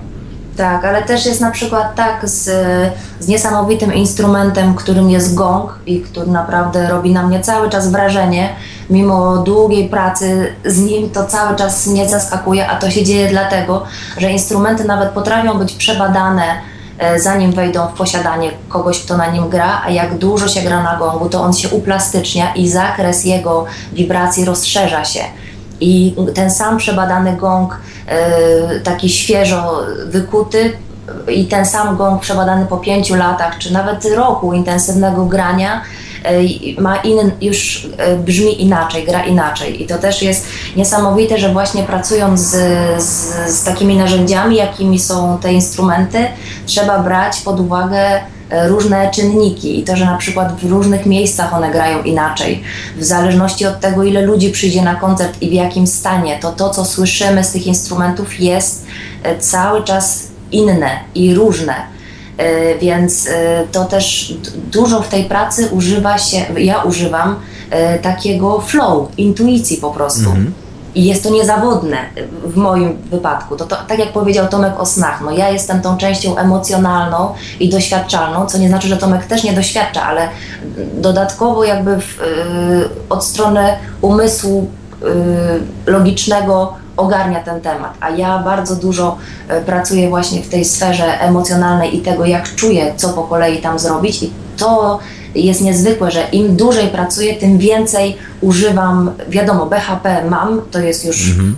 rdzeń, ale te rzeczy, jak to zaprowadzę, to nieraz naprawdę mnie zaskakuje i, i że efekt jest naprawdę fajny, więc to jest znowu takie, z jednej strony ten techniczny, ta techniczna rzecz, którą fajnie jest ogarnąć i o niej dobrze opowiadać, a druga rzecz to jest po prostu życie i to, jak się to wydarza w trakcie koncertu. I to jeszcze o czym mówisz, czyli E, to, że słychać czasami podczas koncertu różne, czy to e, głosy, śpiewy, chóry, tak, tak. kwartety smyczkowe, czy cokolwiek, to faktycznie to się dzieje i to jest niesamowite, jak czasami na przykład jak z, z, z moim przyjacielem Wojtkiem gramy koncerty i nagle jest to, że po prostu tak, tak się łączą te wibracje i te harmonie, że powstaje jakiś dodatkowy, ekstra po prostu czat i, i, jest ten moment, że my patrzymy na siebie za swoich instrumentów, wiedząc po prostu, że to się teraz dzieje i to nie jest indywidualne odczucie, tylko to jest doświadczenie w ogóle ludzi. Jak się z nimi pogada, to, to można by wskazać momenty, w których najwięcej się takich rzeczy zadziało. To jest niesamowite. O, proszę bardzo, proszę bardzo, jakie szaleństwa. Także moi drodzy, chyba nie pozostaje ta, żadna wątpliwość na temat wybierania się na takie warsztaty. Oczywiście, szaleństwo tak, na ze sobą w Londynie, będę miała ze sobą misy i takie no właśnie. piękne Bierz, Bierzesz do parku ze sobą? Bierz, e, bierzesz je do parku ze sobą? Oczywiście. Bardzo Na masaż dźwiękiem oczywiście też można. No proszę bardzo. Zbierać się moi drodzy, bo historia jest naprawdę ciekawa z tymi dźwiękami. Ja sam jestem ciekawy jak to zabrzmi, e, jak to po prostu brzmi na otwartej przestrzeni, bo z reguły wszystkie te rzeczy z takimi gongami, które ja słyszałem, to były w, w zamkniętym miejscu i bardzo łatwo było słyszeć ten efekt. A z tym efektem jest w ogóle jeszcze jedna taka ciekawa sprawa, że ten efekt tej dodatkowej polifonii, która powstaje nie wiadomo znikąd, tych dodatkowych dźwięków, których nie ma, bo nie ma dodatkowych instrumentów, a nagle wszystko to słychać, jest związana z. I tu wrócę do tych kręgów na wysokiej trawie, na zbożu. Jest związana z planetami. I jeżeli robi się takie koncerty w miejscach w czasu i przestrzeni, kiedy te planety przechodzą przez siebie, kiedy są takie mocne, intensywne zjawiska na niebie, to ta muza zaczyna troszeczkę inaczej brzmieć. Był taki eksperyment przeprowadzony w San Francisco, nawet nie tyle eksperyment, ile koncert specjalny, gdzie zagrano specjalny utwór, troszeczkę inaczej strojony, tak żeby te rezonansy odpowiadały do tego rezonansu kosmosu, bo to można sobie nawet przeliczyć, można to połączyć. To są właśnie te 432 Hz i troszeczkę w dół, te okolice. I można sobie tak poustawiać. I nagle się, się, okazało, że jak orkiestra zagrała, to wszyscy odlecieli, wręcz poczuli, że lewitują dosłownie. I to było takie no, mocne wydarzenie, które zapisano w San Francisco w kronikach miejskich dosłownie, że ten koncert zmiażdżył wszystkich dookoła. Wow. No właśnie, to można robić muzyką, można mm, po prostu miażdżyć, dochodzić do takich przestrzeni, do takich głębokości różnych. Ja myślę w ogóle, że to robią też gongmasterzy różnej właśnie Basia między innymi, e, że potrafią wchodzić w przestrzenie, które nie są jakby normalnie, nawet możemy zapomnieć o nich w ogóle w cywilizacji, bo wiesz, no w telewizji czy tam w radiu czy przeważnie jest muzyka pop, metal. To tam jest dziwny model rzeczywistości. Ja nie wiem co tam w ogóle jest, to mnie zaskakuje. Chodzi, tak, chodzi o to, że, że, że muzyka potrafi wejść na głębiej i przypomnieć nam o różnych e, klimatach, że tak powiem, odczuciach, różnych byciach, w różnych przestrzeniach, które po prostu można się dostroić do tych tych te częstotliwości istnieją, przez to można, wiesz, jakby mieć portale do tych miejsc różnych. Tak, tak, jest to ta sensoryczna historia, ja to używam często, żeby to opisać przykładu z tak zwanym brown noise, czyli brązowy szum. Czyli szum emitowany z dwóch głośników. Kiedy podchodzimy do jednego głośnika, włączamy tylko jeden kanał, słyszymy ciszę. Kiedy podchodzimy do drugiego głośnika, włączamy tylko ten jeden kanał, słyszymy w drugim głośniku też tylko ciszę. Kiedy włączymy te dwa kanały naraz, słyszymy szum. I najlepszy numer jest taki, że stawiasz mikrofon, cokolwiek stawiacie, jako, jakiekolwiek urządzenie i ono będzie miało bardzo poważny problem, żeby zarejestrować jakikolwiek dźwięk, natomiast my słyszymy szum. To się nazywa brown noise. I to jest ciekawa historia, bo to pokazuje, gdzie tak naprawdę jest ten dźwięk. No właśnie. w troszeczkę innym miejscu. To, e, to nie jest w głośniku, absolutnie nie jest w głośniku. Nie jest na tym urządzeniu, gdziekolwiek. Ten dźwięk jest czymś, co się nazywa naszą głową, można powiedzieć. No, głową to e, jakby taki już na samym końcu, bo tam są po prostu sensory. to nie chciałbym, żebyśmy zapomnieli o sercu, o nogach, rękach, wątrobie wszystkich miejscach naszego ciała. Ale wiadomo, że jesteśmy antenami. Tak, otóż to. I to jest ciekawa historia właśnie z tym brown noise, bo wszystko wskazuje na to, że no i tak jest tak potwierdzenie tak zwane eksperymentalne tego zjawiska, które ty masz Basia przy tych gongach i które ja tu czasami bawiąc się też tymi rezonansami przy takich właśnie częstotliwościach, że słyszymy dźwięki, które są właściwie, można powiedzieć, nie z tego świata. Są dokładnie z tego, ale są ukryte przed naszymi uszami. Ich normalnie nigdy nie słyszymy. I tylko ta akcja wywołuje taką reakcję, że nagle część tego hologramu, który mamy dookoła, transformuje, zmienia się i kurczę, co za dźwięk. No Portale się właśnie, bo a propos tej jeszcze ra- radiowego popu i tak dalej, no to, to cały czas jest to, że oddziaływanie mainstreamowego z, nie, nie z przyczyny takiego w ogóle czegoś powoduje, że my jesteśmy od, w jakiś sposób od, stara, stara się nas oddzielić coś od naszych mistycznych doświadczeń, które są częścią naszego jestestwa tutaj i to po prostu jest y, przy muzyce my to możemy sobie przypomnieć w takim sensie, że po prostu doświadczamy tego i doświadczamy takiego odmiennego stanu świadomości. Jesteśmy w stanie też tam się zidentyfikować, że to jesteśmy my, my cały czas tu jesteśmy, jest muzyka i jest też coś trochę dziwnego i mistycznego, ale nasze życie jest całe napunktowane różnymi mistycznymi doświadczeniami. I jakby to jest cudowne, że, że koncerty takie, czy w ogóle praca właśnie z dźwiękiem przy, przypomina o tym tylko. To, to nie jest żaden, to jest po prostu nasze dziedzictwo, my tym jesteśmy, my jesteśmy wielowymiarowymi istotami, a nie kawałkiem miacha. Indeed, proszę Państwa, zresztą dawniej w Egipcie na opis człowieka używano słowo magia. Zostało w alchemii nawet na paręset lat. Do tej pory niektórzy używają. Człowiek jest magią. Dla mnie to, To właśnie tym jesteśmy. dla mnie to wszystko jest magią. Tak doszedłem do wniosku w pewnym momencie, że samo życie i samo bycie i istnienie i wszystko, że w ogóle istnieje, to jest magia już sama w sobie. Tak potwierdzam, że to mi taki ma ogląd rzeczywistości Tak, tak. dzień. Każdy dzień to magia, wstajesz rano, to wszystko po prostu się dzieje, odgrywasz te życie całe, to jest niezwykłe, nie? Niesamowite. I ja po prostu później mam taki kontekst, a z drugiej strony ludzie, wiesz, chodzą do tej pracy, gadają o, o, o rzeczach, które widzą w telewizorze, nawalają się w wojnach i się zastanawiam, kurczę, no, no jakie to jest kontrastowane, że, że skoro to wszystko jest magią i takie niezwykłe, to czemu my się tutaj tak napierdzielamy? No ja mam taką prostą odpowiedź, taką blisko tutaj Basia jestem ciebie. Ktoś próbuje skraść nam e, naszą intencję. To prawda, to prawda. No, To prawda. I to widać bardzo mocno. My się nie dajemy. Nie, nie, nie, absolutnie. E, Bardzo, od, bo ja kiedyś tak właśnie, że to, Żadnych takich to tam. pozytywne przemieniać, ale ja odkryłam też sobie takiego wojownika, który po prostu, Yeah. wiadomo, że wojownik, no to walczy, no to trzeba z czymś walczyć, no to walczymy właśnie z, z tym, że nas okrada ktoś z intencji. To jest wszystko piękne i w ogóle można wymyślać sobie masę różnych rzeczy i zwyciężać to, także e, no ja się wkręcam w wojownika, taki warrior po prostu. Ach. Dej, dziewczyno, nie wiem, nie wiem co mam robić, zacząć się zbierać ci jakieś strzały do łuku, czy co? Nastrugać, że... Strzały do łuku. Otóż to, będziesz, będziesz celnie strzelała.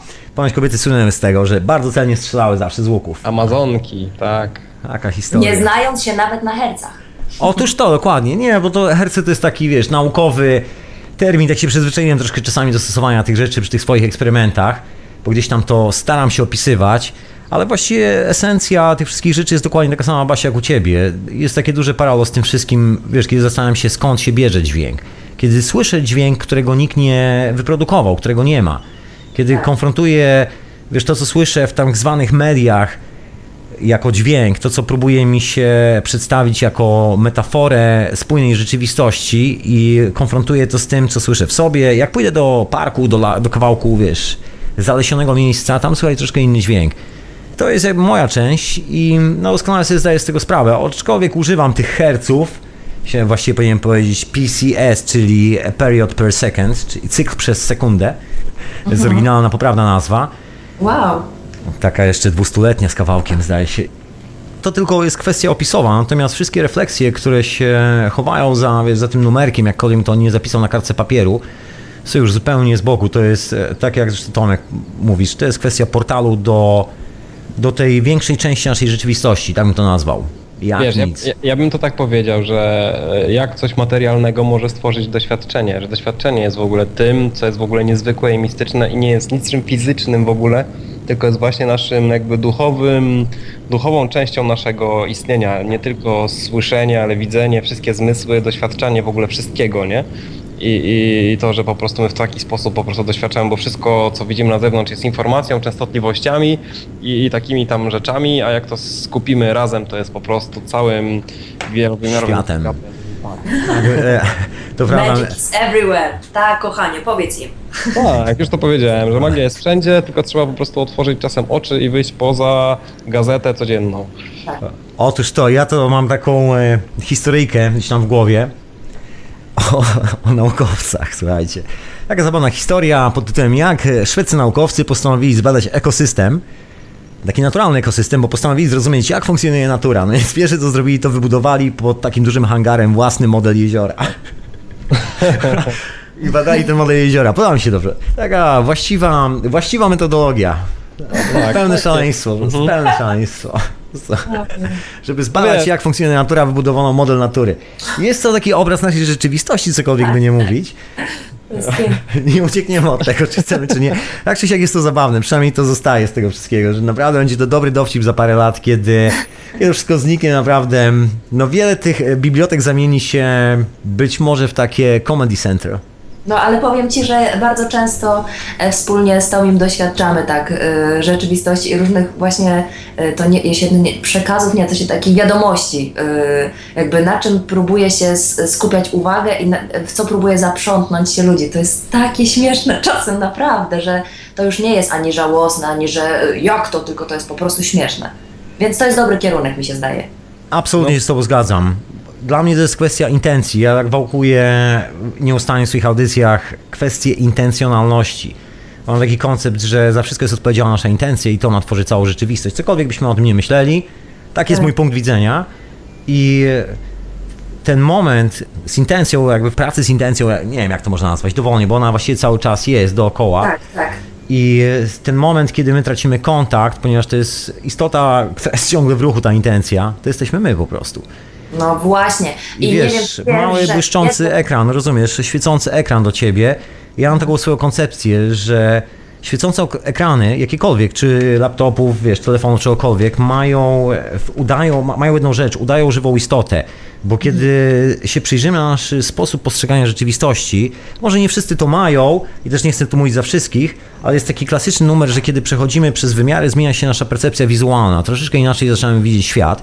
Każdy użytkownik substancji psychoaktywnych doskonale o tym wie, szczególnie jeżeli chodzi o kolory i wibrowanie tych kolorów.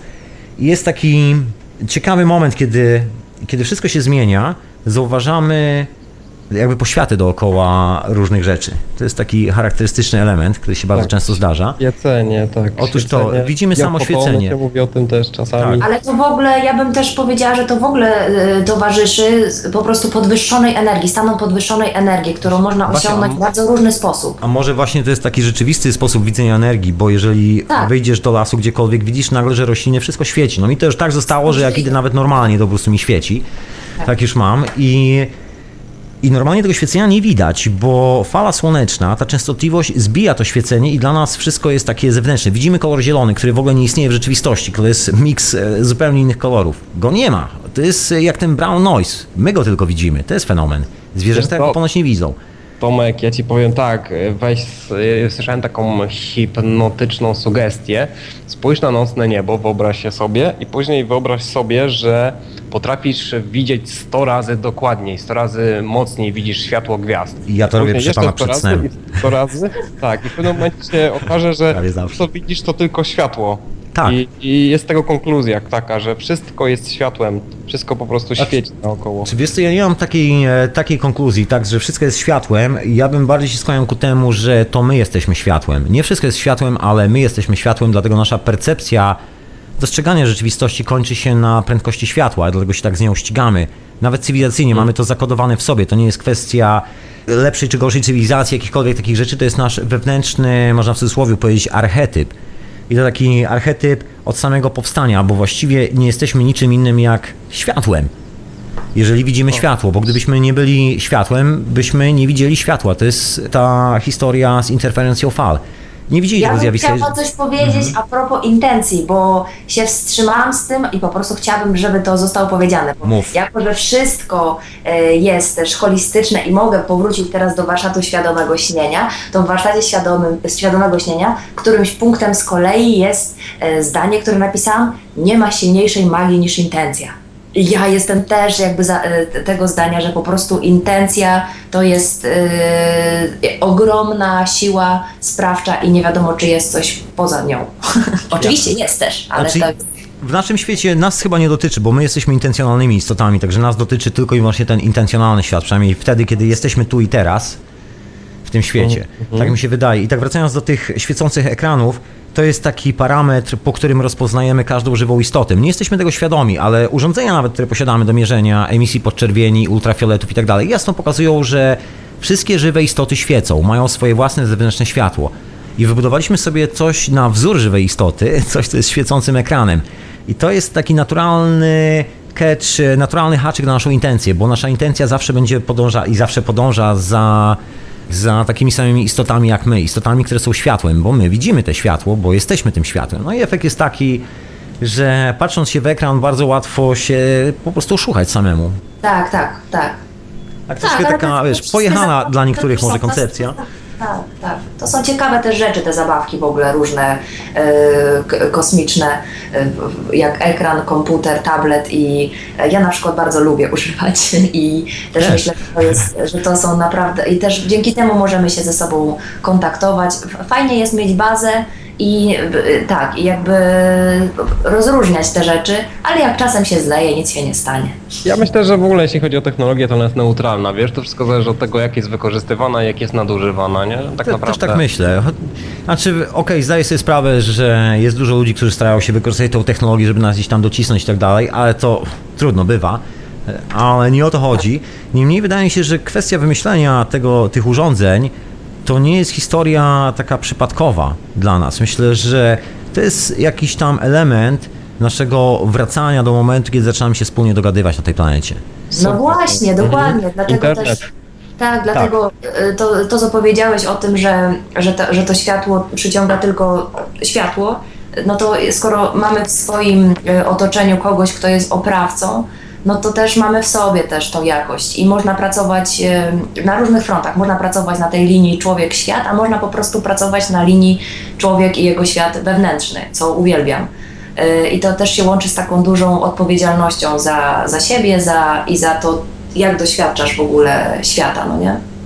No tak, no terrorysta Tak. i ofiara to są, to jest lustro, to, to są dwie monety, to znaczy dwie strony tej samej monety, można Dokładnie. powiedzieć. A też jeszcze właśnie a propos tych instrumentów fajnych, to przez to też, że one się nazywają rdzenne instrumenty i że były nie bez powodu y, bardzo dawno, od wielu, wielu, wielu, wielu lat y, używane na tej planecie, to one jeszcze robią coś takiego y, za pomocą tych swoich kosmicznych fal i dźwięków, kosmicznych nawet, w sensie nawet nie, że kosmicznych, tylko że właśnie takich mocno ziemistych, że one nas łączą z, z Ziemią, z energią Ziemi, a bo my doświadczamy teraz życia jako istoty ziemskie. I też to jest jakby wiadomo, że jesteśmy połączeni z kosmosem i ze wszystkim, ale na ten moment również z naszą planetą. I możemy bardzo dużo czerpać z tego połączenia. I jak na początku się czasami właśnie wy, wymazuje jakby ludziom tą matrycę, czy sobie samemu, że świat nie, nie jest tym, czym się wydawał. On jest troszeczkę na innych zasadach zbudowanych. To nagle można się poczuć osamotnionym i jakby też może przyłapanym, że źle e, rozumieliśmy niektóre rzeczy i też źle żyliśmy. Ale na to przychodzi wibracja planety Ziemi, Ziemi która nas nawiguje i prowadzi i po prostu powoduje taką piękną e, no, symbiozę z nami i też to, że właśnie tak jak powiedziałeś, możemy zacząć się dogadywać, bo, bo my, my wszyscy jesteśmy tutaj dziećmi Ziemi i tak naprawdę mamy wzniosły cel, tylko nadaktywny umysł pomylił różne pojęcia i, i, i te instrumenty pomagają też wyciszyć, bo to jest też piękne. No jest coś takiego w tym, aczkolwiek ja mam takie podejście do Ziemi bardzo kosmiczne, powiem Ci Basia, bo po tych wszystkich swoich szaleństwach, jakby takie refleksje po tych wiesz, szalonych, drobnych eksperymentach, Tak, ściągają mnie strasznie mocno do punktu, w którym nie widzę już Ziemi jako, wiesz, jako Ziemi. To jest element takiej dużej kosmicznej układanki. To nie jest tylko Ziemia. Przez Ziemię się manifestuje potężna moc, taka moc życia, która powoduje, że jesteśmy tu i teraz. że możemy ze sobą tu rozmawiać i tak dalej, i tak dalej, bo normalnie być może jest tak, że każdy z nas mieszka w bardzo odległym kawałku kosmosu, multiversu, jakkolwiek by to nie nazwać. I to jest to jedyne miejsce, gdzie wszyscy razem się spotykamy, gdzie energia wykonuje jakiś niesamowity zwrot, który jest potrzebny gdzieś tam indziej w kosmosie, niekoniecznie dla całego kosmosu i jego funkcjonowania, być może tylko i wyłącznie dla miejsc, skąd my przychodzimy na, to, na, na tą planetę i z miejsc, do których później wracamy. I być może o to w tym wszystkim chodzi. Jakby to jest taka, wiesz, szeroka koncepcja, nad którą można debatować parę godzin. To jest taki potężny obszar badawczy, takich, wiesz, ukrywanych eksperymentów, które mają tak zaskakujące wnioski, pokazują tak rewolucyjne rzeczy i to takie eksperymenty sprzed 100 lat, że człowiek się drapie po głowie i zastanawia, o shit, man. To jest taki, wiesz, kos kosmiczny ryneczek. Tak, Tak, tak. spotykamy, wymieniamy się energią i wracamy. I Coś w tym stylu. to jest, Takie forum tutejsze, Ziemia. Ale znowu, ja, no to znowu jakby rola Ziemi w tym w moim odczuciu cały czas jest ważna, Absolutnie, mimo że nie tak, jest tak. oczywiście jedyna. I też e, w- moim odbieraniu rzeczywistości jest niemożliwe, żebyśmy e, pracowali tutaj nad czymś, jakąś kolektywną rzecz robili i żeby to nie miało oddźwięków wszędzie. To ma Ja, oddźwięk ja, ja się, też się tak zgadzam myślę. też. Ja się zgadzam, bo, bo tak, jesteśmy przybyszami z, z, z światów nielokalnych, ale druga nasza polarność to jest właśnie totalnie ziemi, Ziemia. Nasze ciała są z Ziemi i jesteśmy tutaj i ta częstotliwość Ziemi jest jakby tutaj dla ciała naszego bardzo rdzenna, więc kosmos i Ziemia, równowaga, my jesteśmy po środku. Jest to i... trochę tak, jakby każdy Tak. z nas, każdy z innej części, nie wiem, kosmosu, galaktyki, przyniósł coś ze sobą tutaj, emitował swój rezonans i tylko wtedy, kiedy wszyscy emitują ten rezonans we właściwy sposób, nagle się to dzieje. I to jest taki fenomen, to jest takie cudowne miejsce w tej galaktyce. Być Tak, może jest ja- wiele takich cudownych tak. miejsc, o tym nie wiemy, bo jesteśmy trzymani w takiej mocnej tajemnicy. Nie pokazuje nam się za bardzo zdjęć księżyca z drugiej strony. Temu podobnych rzeczy. Ale to może właśnie dlatego, że tam mamy sąsiadów. Może, może być taka historia, że znowu. Ja tu ciągle powtarzam tą swoją tezę, że może być taki moment jak z portem z odkryciem Ameryki, że ludziom się opowiada, że żyją na płaskiej ziemi i jest jeden Bóg, tylko po to, żeby nikt nie wpadł na pomysł, żeby wybrać się na drugą stronę i żeby nie skonfrontować tej wiedzy z kolesiami, którzy nie wierzą w takiego Boga, a żyją jeszcze lepiej, są jeszcze bardziej brutalni, jeżeli chodzi o wrażenie brutalności, są jeszcze bardziej zasobni i mają wszystkiego więcej, ale ich świat jest zupełnie inny. I wszyscy bali się, wszyscy ci, którzy pociągali za sznurki, bali się tej konfrontacji, że po prostu stracą jakiekolwiek wpływy że przestarczą swoich niewolników. I być może teraz aktualnie jesteśmy świadkami bardzo podobnej sytuacji, że ktoś jeszcze sobie wymyślił, że powinniśmy dla niego za darmo popracować i ciągle nam nie mówi o tym, bo boi się, że w naszym mózgu nastąpi taki flip cywiliza- cywilizacyjny, że zmienimy troszeczkę naszą percepcję na życie, na pojmowanie siebie samych i zaczniemy się łatwiej dogadywać między sobą. A ja bym jeszcze wróciła do tego, co powiedziałeś, że jesteśmy z różnych części galaktyki, tak jak zrozumiałam. E, Być ja, może z tej samej, wiesz, różnie bywa. E, Właśnie to jest właśnie o, to, o tym chciałam powiedzieć, że e, to jest niesamowite w doświadczeniu, jak, jak zaczyna się jakby poznawać coraz więcej osób, też przy okazji konwentów i różnych takich innych rzeczy, które tak bardziej świadomie wchodzą z tobą w kontakt, czyli że na przykład nie jakby może nie peszą ich takie momenty, kiedy nagle jest cicho i wtedy na przykład można chwilę jakby ze sobą naprawdę pobyć. I ja mam takie e, odczucia z, z kontaktu z ludźmi, że naprawdę czasami czuję po prostu kogoś z mojej części tego całego wszechświata, a czasami czuję, że to jest troszeczkę inny element, ale też kumam już tych ludzi, wiem o co im chodzi, te istoty, ale że to mamy pewne sposoby porozumiewania się z różnymi tymi e, jakimiś takimi klanami kosmicznymi. I ja doświadczam tego w takim codziennym życiu, wśród znajomych, wśród rodziny mojej i że to naprawdę są e, jakieś e, zbiory, że były, do, były, były tutaj zrzucane istoty z, naprawdę, z, czy tam wybierały się tutaj, żeby to nie było w roli ofiary, że im się coś przydarzyło, z różnych części i my jesteśmy w tych częściach też ze sobą czasami kompatybilni bardziej. To jest niesamowite. No jest taka intrygująca historia, o której niewielu ludzi zbyt chętnie mówi, bo wiesz, ona ma czasami taką stygmę szaleństwa lekkiego, że wychodzisz i mówisz, e, wiesz, jestem z kosmosu. A się No mówi, a ja z Białowieży. No ja tak miałem w jednym śnie, wiesz, bo miałem jakiś sen z przewodnikami i się ich pytałem, skąd oni właściwie są. I jeden mówi, no ja jestem z koło brzegu, a ja ze Słupska. A, trzeci mówi, a ja nigdy nie byłem na ziemi. Dobre, dobre. Może tak być, proszę Państwa. To co, chwila przerwy na muzyczkę. Popodróżujemy po kosmosie w naszej głowie i zwaniamy się po muzyce. Dobrze. Siebie. Się muszę Was rozłączyć, jak zwykle, ja tu zamotanie, jak zwykle, no, za tymi kablami. Dobra, rozłączam. Okej, udało mi się. Nie? Idealnie wręcz. Ulala.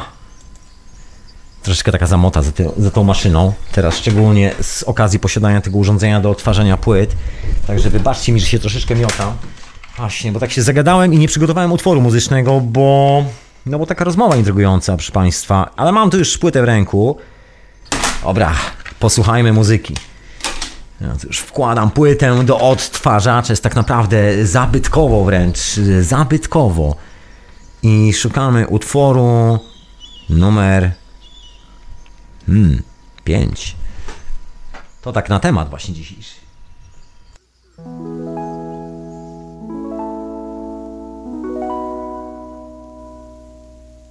Three is a magic number. Yes, it is. It's a magic number. Somewhere in the ancient mystic trinity, you get three as a magic number. The past and the present and the future, faith and hope and charity, the heart and the brain and the body give you three as a magic number. It takes three legs to make a tripod or to make a table stand. It takes three wheels to make a vehicle called a tricycle. Every triangle has three corners, every triangle has three sides. And a woman had a little baby. Yes, they did. They had three in the family. That's a magic number.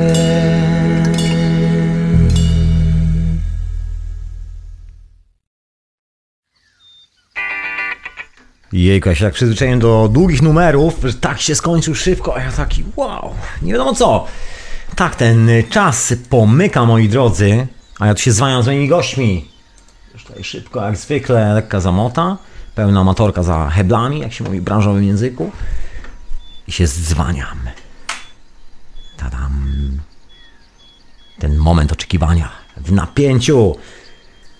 Halo, halo, jak zwykle Basia pierwsza. Tak, to już jest. Basiu, Basiu. No właśnie, ty jak zwykle pierwsza. A, Porządnie, porządnie, bo Tomek to zawsze taki spóźniony jakiś tak... E, żartowałem, żartowałem! Jeszcze, jeszcze mnie skrzyczycie.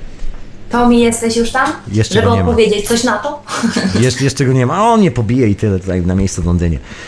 Jakby co, w Hyde Parku. Eee, będą świadkowie. Czekamy, czekamy, żeby się połączył, czekamy. No co Basia, chyba, że zaczniemy rozmawiać i Tomek e, się połączy, jak się połączy. To, bo jak zaczniemy, to on na pewno wtedy wejdzie właśnie. Trzeba mu odpuścić. Tak, o właśnie wszedł. O, Jestem, jestem, no tak. właśnie. Ej. No, nareszcie mam was z powrotem e, we dwójkę i możemy kontynuować nasze kosmiczne rozważania I w wojaże. tej przestrzeni. I wojaże kosmiczne, dokładnie. Właśnie jak z waszymi wojażami, moi drodzy, bo słyszałem, że jeszcze kosmiczne wojaże od Tomka i wcześniej mówiliście, że Wyspa Gozo was urzekła i że tam robicie część kosmicznych wojaży właśnie z, związanych z tymi opowieściami właśnie o, no ja to nazwam intencją i tak dalej, wszystkimi tymi ciekawymi historiami, o, o których Cały mówiliśmy czas chwilą. wracamy jak bumerang na wyspę Gozo.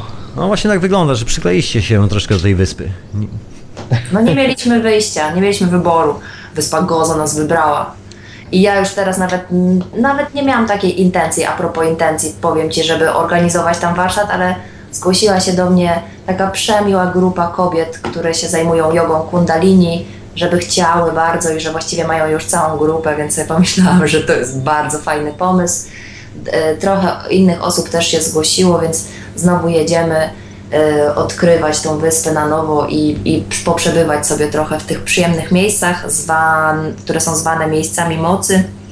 Yy, I też jakby ja tego znowu nie rozkminiam pod względem położenia ich na mapie, tylko mojego samopoczucia. Jest ono tam bardzo fajne i w porządku. I w ogóle opcja wyjeżdżania z, yy, z Polski, yy, którą yy, a propos bardzo, bardzo lubię, z, na okres ten taki jesienno-zimowy do trochę cieplejszych miejsc jest świetną sprawą i bardzo polecam to każdemu.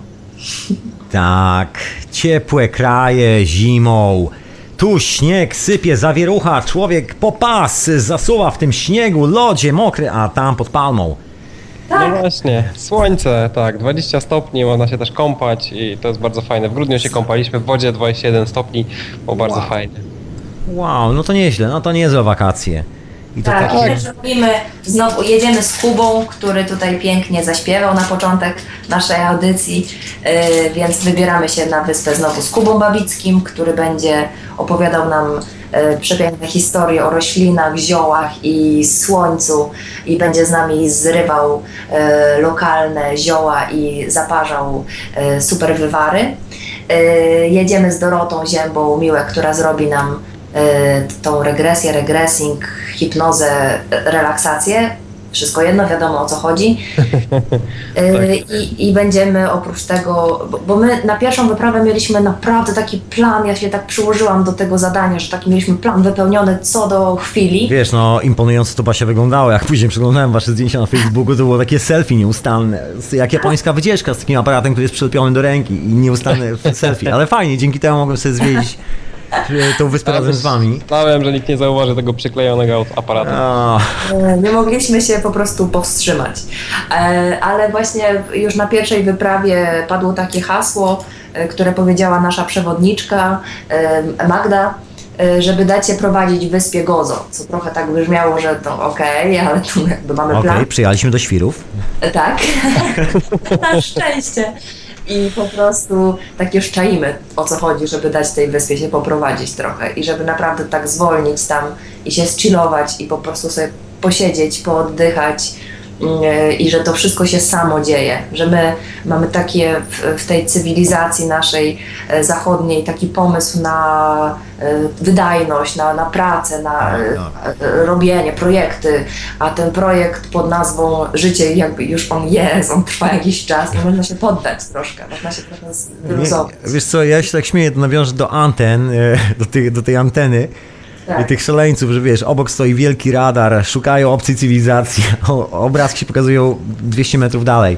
Naprawdę, spontanicznie, wszystko jest obserwowane kamerami cały czas, bez to monitorowany teren, ale wiesz, nikt nie widzi. Tak, nikt tak. tego nie widzi, każdy O, buduje tak. sztuczne jezioro, żeby zbadać jak, jak działa natura. A Stan, nie wiem czy słyszałeś, że SETI to dostało totalne dofinansowanie od jakiegoś tam magnaty rosyjskiego Słyszałem, i będą tak, tych tak. anten miliony stawiać w całym Ja się wam przyznam, że ja uczestniczyłem w tym projekcie SETI przez chyba, o gosh, to było co najmniej chyba z 7 lat, połowa lat 90., jak ten projekt ruszył. Byłem jednym z tych szaleńców, którzy tam e, zaczęli pomagać temu projektowi swoją własną mocą obliczeniową komputera. No i ja też to robiłem, wiesz, ale nie aż tak długo, chyba z pół roku A, używałem. tak, tak dosyć sporo. No. Ale to takie, wiesz, fascynujące było do pewnego momentu i nagle się okazało, że właściwie, nie ten cały projekt się troszkę tak rozszedł, że Też nie wiadomo co tam obliczali, może jakieś czarne projekty obliczały te komputery. Być może, być może. W pewnym momencie straciłem zaangażowanie, co zostawiłem. Inna sprawa, że jak zobaczyłem te zdjęcia, gdzie obok tego radaru, który pracuje dla SETI, są te wzorki na trawie, tak się zastanowiłem o tak zwany po angielsku się mówi common sense, czyli tak zwaną logikę. No tak. SETI powinno zacząć pola zbożowe sadzić wszędzie. Nie wiem, czy Siać. sadzi zboża, może, może ktoś powinien im kupić chociaż kosy jakieś, może sierpy, rozumiesz? Jakiś Jakiś- sznurek do snopowiązałki. Tak, Gozo na wakacje ich wysłać. Albo jakoś tak. No nie wiem, nie wiem co oni. Wyobraź sobie, Basia, że wyciągasz takich kolesiów z ster, no chociaż nie, bo z drugiej strony podejrzewam, ta, tam są ludzie, którzy wiedzą o co chodzi, znaczy nie tyle podejrzewam, okej, przyznam wam się, że bo robiąc te swoje szalone research, trafiam na prace naukowe ludzi, którzy pracują w bardzo różnych dziwnych miejscach i mają bardzo dziwne specjalizacje, zajmują się w ogóle rzeczami na przykład niezwiązanymi z radarami, są specjalistami od krystalografii albo czegoś tam innego i pracują właśnie z czymś związanymi e, z radarami i tak dalej, i tak. I zacząłem sobie czytać ich prace, bo oni publikują czasami jakieś prace naukowe, tam nie ma opisów urządzeń i tak bo to wszystko jest opatentowane i w tajemnicy rządowej, nie można nic o tym wspomnieć, ale tam się pojawiają koncepcje, którymi oni operują. No powiem szczerze, że są idioci, ale oprócz idiotów jest bardzo e, taka specjalistyczna grupa bardzo inteligentnych ludzi, którzy doskonale wiedzą, o czym w tym momencie rozmawiamy, tutaj w trójkę. Wiesz, Tomek, ja Bardzo dobrze o powiedział, tym że, wiedzą. Że, że, ten, Oczywiście, że nie ma co wchodzić w skrajności, wiesz, że, że, że no, świat nauki jest oczywiście, no, że Tak, tak, tak, powiem, to prawda. dużo jest tego materialistyczno-mechanistycznego podejścia, ale też jest bardzo dużo fajnych Jest, tematów, jest, jest. Jest I- du- dużo ludzi, którzy wiedzą naprawdę o co chodzi, wiedzą lepiej od nas, bo mają dostęp do tych laboratoriów, mają te eksperymenty przed sobą i tak dalej, i tak dalej. Aczkolwiek dalej, dalej widzimy to, co widzimy. Po prostu jest wzorek na trawie. Rozumiesz, to jest I po to, po to właśnie na Gozo bierzemy Kubę, żeby nam te piktogramy w trawie rozszyfrował wszystkie. No proszę bardzo, proszę bardzo. To jest dobry pomysł. Może coś tak, tak być. tym bardziej, że są tam te świątynie po 1500 czy tam ileś lat mają. Po... To był 1500 właśnie. Ja tu pozdrawiam, e, nie, wiem, nie wiem czy wiecie, ale Radio na Fali ma swoich słuchaczy na Gozo, których tutaj bardzo serdecznie pozdrawiam. O, tak. Wow! Cudownie. I słuchacze wykonali pewien eksperyment za moją drobną prośbą z tymi kamieniami na Gozo. I Bo, co? mam, bo chodzi o to, że te kamienie niesamowicie brzmią. To ty na pewno Basia od razu zauważyłaś, że one A, po tak, prostu sound jest niesamowity. Jest kilka takich miejsc na świecie, gdzie jest taka skała. Chodzi o to, że ta skała ma bardzo dużą zawartość żelaza w sobie. Jeżeli jest Tak. młoda, Tak. to w tym momencie e, powinna mieć właściwości magnetyczne. Czyli jeżeli weźmiesz kompas, taki bardzo czuły kompas, to on powinien mieć lekkie odchylenia w niektórych miejscach dookoła tego kamienia. I jeżeli bierzesz ten kompas i żadnych odchyleń nie ma, to jest kilka hipotez. Pierwsza hipoteza to jest taka, że musiała być bardzo wysoka temperatura i to jest tak jak z każdym magnesem, który włożysz do piekarnika. Przygrzejesz przy 250 stopniach i nagle się okazuje, że magnes traci swoje cudowne właściwości, już nic nie przyciąga. Podobnie jest też z kamieniami, że mogą uczestniczyć w jakiejś akcji, która była mocno związana z grzaniem, jakąś dużą awarią, katastrofą lub coś w tym stylu. A druga rzecz to to, że może być tak stara, że cały materiał metalowy, cały metal w środku się skrystalizował, zostawiając dokładnie tą samą strukturę. To jest to, co jest w instrumentach naturalnych, bo one są robione z naturalnych materiałów i jak się przekroi takie drewienko, z którego jest zrobione didgeridoo i się zobaczy tą strukturę, to fizycznie my nie jesteśmy w stanie wyprodukować kopii nawet jednej dziesiątej tego instrumentu. Nie mamy takiej technologii jako cywilizacja. To jest zbyt doskonałe, zbyt perfekcyjne. Zbyt złożone. Nie jesteśmy w stanie zduplikować tego w jakikolwiek sposób. Zwykłej takiej tkanki organicznej. To dopiero teraz nauka gdzieś tam próbuje kleić coś, rozumieć z tego i tak dalej. Ale dalej są gdzieś tam w ciemnym lesie dosyć mocno. Przynajmniej tak oficjalnie. Ta opcja mówi o tym, że kamienie mogą być tak stare, że to wszystko się skrystalizowało, czyli te świątynie mogą mieć, nie wiem, 36 tysięcy lat albo jeszcze więcej. Tak długo, że, że metal zdążył się skrystalizować, także nie ma już własny, żadnych właściwości magnetycznych. Zostało tylko to piękne brzmienie, bo ta struktura dalej tam jest w tym, w tym kamieniu i jak go uderzysz, to on tak szlachetnie brzmi, brzmi jak dzwon. Tak, Tak, tak, tak. Wi- Widzieliśmy te kamienie i graliśmy nawet na nich. I to było dziwne bardzo. Masz taki wielki głaz, metr na dwa metry i uderzasz w niego kijem albo czymś, on dum, robi głaz. I widzisz, że to jest głaz dla ciebie, nie? Ciężki kamień, który nie powinien wydawać żadnego dźwięku. A brzmi jak gra. dzwonek. Tak, właśnie. Brzmi jak dzwonek w drzwiach i to jeszcze tak mm, długo, jak, jak kamerton trochę. No niesamowite. Ciekawa historia, bo to jest takie, no kawał historii tej e, wyspy. I to takiej tajemniczej. Okazuje się, że te budynki, cokolwiek by tam było, jakakolwiek z tych hipotez jest prawdziwa, albo jakakolwiek byłaby, o której byśmy zapomnieli i w ogóle tu nie powiedzieli, Tak. no to wygląda troszkę tak, że jest to bardzo stara historia, bardzo stara, która gdzieś tam sięga, cholera wie. Ja Tam się wiem. dużo działo, tam się dużo działo, myślę, i, i czasy Atlantydy, i wcześniejsze czasy, myślę, i te czaszki podłużne, co są w tych muzeach ukrywane, a kiedyś były dostępne 15 lat temu, co nie mają ci Tak, bo znowu I- też my Atlantydę pojmujemy jako okres czasu, a nie jakąś yy, Miejsce krainę, no nie? Tak, tak. Yy, To jest właśnie niesamowite, że tam mm, yy, ta Unia jeszcze nie, nie wlazła na to wszystko i jest bardzo dużo takich miejsc, yy, które są zupełnie nieskażone ludzkim pomysłem i wymysłem. I tam właśnie takie jest bardzo przyjemne poczucie. Też no, nie, niesamowite historie się dzieją, które też potem trudno jest przełożyć na język, bo brzmią dziwacznie i kosmicznie. Y, Więc nawet nie będę się starała tego robić, ale do, y, doświadczenie jest y, przednie i bardzo polecam je i też jest właśnie mocno y, otwierające i ładujące. Ładujące taki nasz, ten rdzenne poczucie y, bycia we właściwym miejscu, o właściwym czasie i stawiania się do zadań życiowych i w ogóle bycia obecnym teraz. Ja, ja bym powiedział, że dużo dzikiej natury i dużo dziko e, stojących świątyń. Tak, Analogowy świat, proszę Państwa, taki świat z naturalnych materiałów, a nie Tak. syntetycznych polimerów, bo No właśnie. Ale to jest ta energetyczna historia, słuchajcie, bo cokolwiek by nie mówić, ja się znowu powołam na jakieś szalone eksperymenty, których tu nie będę cytował, także zabrzmie super enigmatycznie. Jedną wielką enigmą dzisiejszego wieczora. A co? I, I to świadczy tak bardzo mocno o tej całej, e, potwierdza ten cały koncept energetyczny. I to na każdym kroku, gdziekolwiek się człowiek nie skieruje, w którykolwiek obszar badań, gdzieś tam dochodzi na sam koniec tego wszystkiego, nagle wyskakuje to wszystko, że to wszystko energia, energia, wszystko struktury energetyczne, które dla nas są widoczne jako tak zwana złota geometria najczęściej. To jest tam właściwie metafora tej energii, bo wszystko co widzimy jest opakowaniem dookoła tych idealnych form, dlatego też jest takie idealne. Dlatego te instrumenty brzmią tak jak brzmią. God damn, dobrze jest mieć jakiś instrument. Mam nawet. A ja właśnie jestem też na czacie Radia na Fali i tam e, Piotrek, którego pozdrawiam bardzo, który był z nami na Gozo na pierwszej wyprawie, właśnie wrzucił 19-sekundowy filmik, gdzie e, Kevin gra na, ten, na tym kamieniu i można tam sobie kliknąć i zobaczyć. To jest e, link do Facebooka. Jak ktoś ma Facebooka, to sobie może e, posłuchać, jak ten kamień brzmiał. Macie pozdrowienia tam widzę. Cześć, cześć Basia Cześć! i Tomek. Cześć, ja nie jestem na czacie, ale, ale miło bardzo słyszeć pozdrowienia. Proszę bardzo, co się dzieje z tą wyspą Gozo? Wy chyba wybieracie tam, e, wyciągacie tych wszystkich e, ludzi, wyciągacie tak po kolei każdego na tą wyspę, wyciągacie, wyciągacie. No ludzie się sami wyciągają, że tak To jest powiem. niesamowite, no. Mhm, przyciągają się do energii, wiesz, no a ja mówię, no po prostu to jest zupełnie inny świat, to jest świat bardziej dziki, dla mnie bardziej pierwotny, trochę czuć tam Afrykę, jest jeszcze ta Europa, bo jest też tam język angielski, ale po prostu tam jest, ja też czuję tam więcej wolności, także i w prawie, i w komunikacji międzyludzkiej, i w naturze właśnie, i, to jest bardzo fajne, fajne, to bardzo fajny aspekt. No i dużo słońca przede wszystkim, dużo witaminy D. I też nie będziemy roztrząsać, kto tu kogo przyciągnął. Po prostu się przyciągnęliśmy z tą wyspą, z tymi ludźmi i to naprawdę niezłe flow. To było jasne od urodzenia. Tak. Wszyscy o tym wiedzieli, tylko zapomnieli powiedzieć. Ale to i tak nieistotne, bo i tak wszyscy się znaleźli na tej wyspie. Koniec końców.